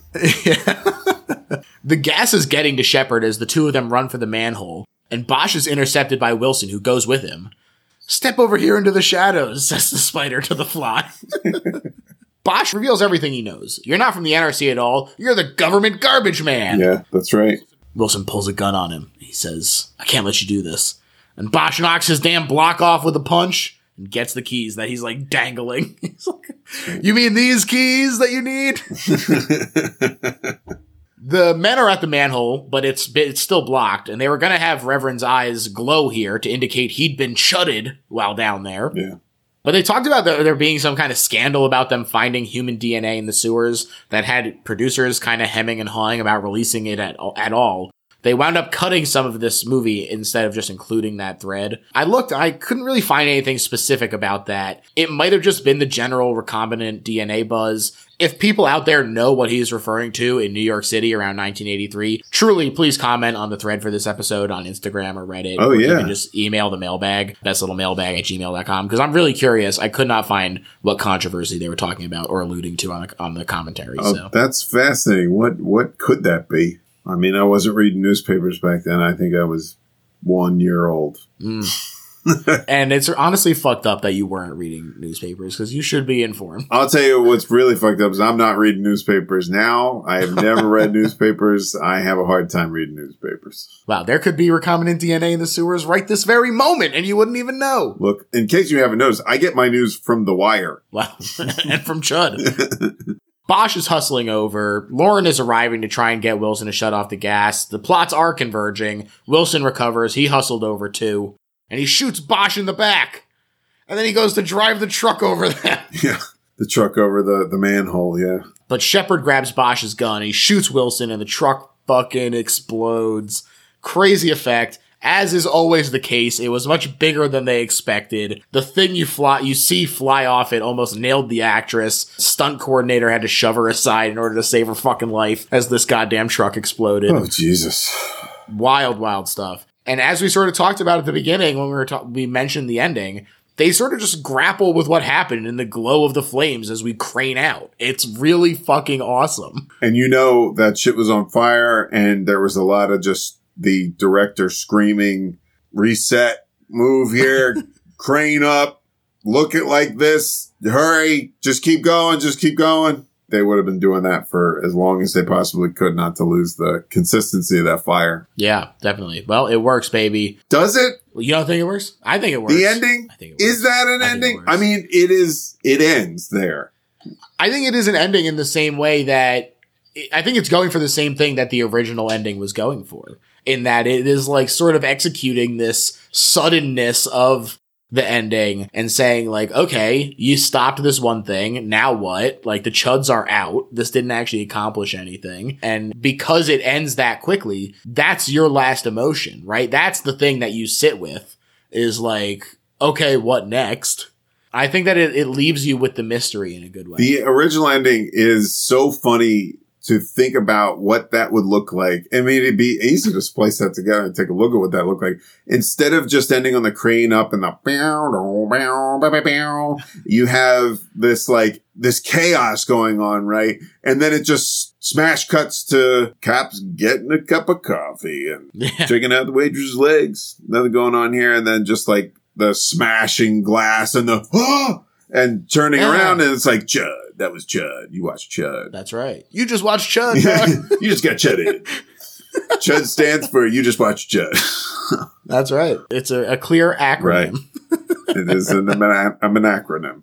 I think it get, makes a lot more sense now that they had a different plan. I don't think the original plan would have been better. It is what they really needed to do. You know, you know what's a great example of what they it didn't come out till a, a couple of years later and maybe this was part of the inspiration of like how to end a story better was Return of the Living Dead Mm-hmm. has that great energy of it cutting away and showing the okay, okay, and how long ago was that? And how many did you see? Okay, okay, okay. And he's turning the keys, and then they blow up the city, and then they're like, "It's all right. There's a couple fires, but the rain should put that out." And then the music comes up, Right. and it it implies that it's gotten out of control, which I think is what the intention sounds like it was for Chud. And they're probably just Right. thinking of how can we shoot this and make it look like it's getting out of control. And then they, like we were talking about earlier, retrofitting, scaling things back. They probably started to eat a little too, too deep into there and, and then it didn't make sense anymore. And they're like, well, that's what we can shoot. So that's what we're going to shoot. And that's how it's going to work. So I mean, it makes sense to me. And now, Josh, we've reached the part of the episode where we sum up why this isn't just a good horror movie, but is in fact the best horror movie ever made. And I'm going to let you start. I mean, I feel like I interrupted you so many times telling what the story is and uh, for this very purpose and why it's so great. I will sum it up though. And here I now go summing up in a quick fashion why Chud is great by Josh Jones. In conclusion, Five paragraph essay. Here we go. um, yeah, I, Chud is great because it's it's got great writing that is not necessarily great screenwriting. It's not necessarily all put together, but it's like half of what you need to make an incredible timeless film. And that's so much more. Of what you need to make an incredible timeless film is so much more than I think anybody would expect out of a production that's that scale with that group of people that a lot of them elevated that movie in a way that you wouldn't expect out of movies of its peers at the time necessarily. And it's strange that it came out at the same time as uh, Ghostbusters, which, you know, notoriously had the zaniest and most unbelievable, ridiculous script ever, the original script by Dan Aykroyd, which makes no sense. Um, There's parallel dimensions and nonsense. It's just all of that. None of the groundedness. the ghost fully fucks him instead of it just sucking his Yeah, it's- dick. It's, a whole. It's a. With the original script, if you don't know about it, is it's a thing, and um, Mhm. It makes nothing but trouble look very, very tame and simple. Yeah, that's right. I remember Venkman had the the dick nose still. so- down to earth. You know, and Chud, I I can't help but think about it when we're talking about it about its production and people's intentions with it and what they hope for it, which is every movie. And that excitement registers on the screen. You, you do end up with some serious problems. Uh, we talked about some of the performances being incredible and we talked about some of the performances not being any good. And that honestly, to me, just adds to the charm of a film. It's just one more of those films that like through sheer will was brought into this world. Right. And unfortunately, they had to go through that pain of it. People being like, well, that bomb didn't make money. It- your, your score is low. And so you're a bad person. You should feel bad. and I'm sure they probably did feel like shit, especially because they probably thought they were going to be both rich and cool after subverting horror and making people are going to see this. It's all these things I've been thinking about for so long in my mind. I know it's, it's perfect. In my mind, I know it's great. And then it comes out and people are like, what the, what do you, no, I don't like you. Get away from me. Mhm. and then l- years later, people have babies and the babies have babies. And before you know it, there are legions of people who are compatible with Chud. That's right. And they love Chud. Love Chud. They love Chud. They, they love it. And it's also something to say about filmmaking in general and, and making anything that's art. It's not about the audience necessarily. I think it's really important to think about the audience and to think about how they're going to understand what you're doing and what your intentions are to the degree that that's appropriate. But Also, the score means nothing. The awards mean nothing. Chud will never make as much money as Madame Web made, you know? And that is, I just saw that last night with a couple of friends of mine, and that's one of the dumbest things I've ever seen. And it, hilariously, really fun, dumb piece of garbage. Insanity. Just, just pure unbridled. Who would ever think this was fine? And nobody seemed to care about it. No one was really like at the wheel. They're just sort of like, yeah, this is our job. We're doing it. and, and that's not Chud. Chud is like those movies, Brain Damage and, and Basket Case and Frankenhooker. Oh yeah, Hen- Henenlotter. Henwater, exactly. Who you watch those movies and you're like, this guy just made movies for himself. He just knew what he wanted to do. Yeah. And he was obsessed enough and driven enough and just happened to be in a place where he could do it. And he did it. And now we've got it. And that's, that's incredible. That means so much more than whether or not it had great box office. You know, it affected people. yeah. It's like the Van Gogh of early 80s horror movies. So true. Everybody's saying it, folks. it's the Van Gogh of early 80s cinema. To me, this is the best horror movie ever made because one thing that production designer William Bilowit said is that because these movies were so independently made, they could go in imaginative and even aberrative directions, but that would let them leave a deep impression. And this has it in spades. You know, it's not an easy shoot. It's a heat wave. It's dirty. They're low budget. But as Caglione said, pain is temporary. Film is forever. And I think that that ethos is all over this movie. It's held together with duct tape, but they put the work in. They stretched their dollar and god damn it, they made Chud. They made it fucking work. And at the end, they put out something that does look fucking good. Yeah. But what makes it such effective horror beyond just fun monster, you know, there's good effects and stuff. Sure. That's all, that's all nice. But it's really about subverting that social dynamic. And I find it to be really, really effective. The upper crust and their cronies don't care about these people. So they dump a bunch of toxic waste in their home. But that resulting change leapfrogs them in the pecking order. So now they're strong predators picking us off in the night, which we find out these upper crust cronies are fine with. And you realize you're a lot closer to being a chud than you are to being one of these guys at the top. You know, George the sensitive artist feels it and is embittered by it, clarified through his disconnection from high fashion. Bosch, as we said, realizes it after doing their dirty work and still getting no preferential treatment when the tragedy strikes close to home. The terror of being the underclass won't stay buried when the underclass continues to grow. Over the past 50 years, household incomes have grown three times faster for the top 20% than the middle 20%. That wealth and power is accumulating at the top, and they'll trap you in the sewers with the monsters and the gas in order to retain it.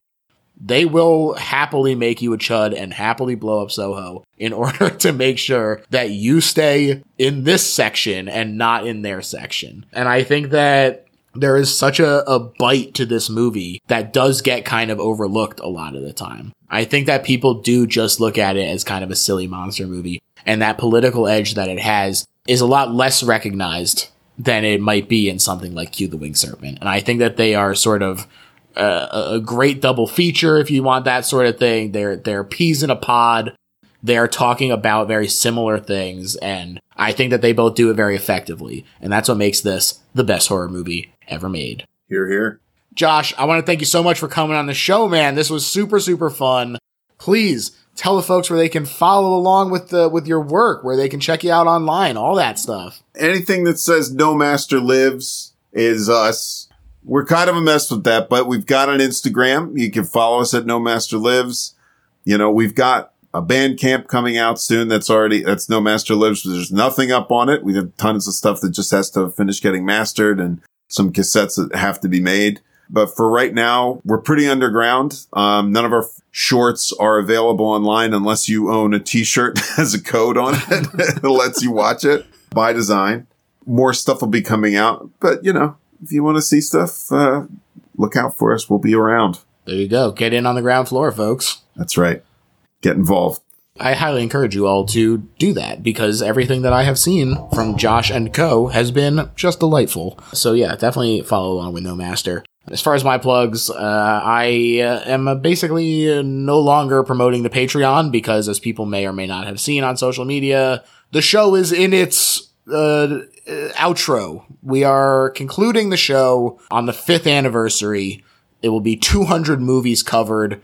October 7th, 2024 happens to line up perfectly. I said, this is a great, great springboard out of here. So, you know, uh, I'll be talking about this more as as we get closer, but just so people know, we're sort of wrapping things up. So uh, instead of guiding people towards the Patreon, I will say, hey, check out the back catalog because I have put a shitload of work into this podcast uh, over the years, and there are a lot of movies that, much like Chud, I don't think necessarily got their due. Maybe it's just because it's movies that people haven't seen. So I encourage people not only to listen to the back catalog, but to use it as a movie list. Go watch a movie that's on the list that you haven't seen yet. Maybe it's Chud, and maybe you haven't even seen it yet, and you're listening to this episode about Chud and saying, maybe I should go watch Chud. That's the one. Go do that. Go watch Hour of the Wolf, our last episode. Ingmar Bergman, incredible, incredible film uh, that is so uh, heartbreakingly self-defensive, but but it's really really great stuff and some really freaky, fucked up imagery in there.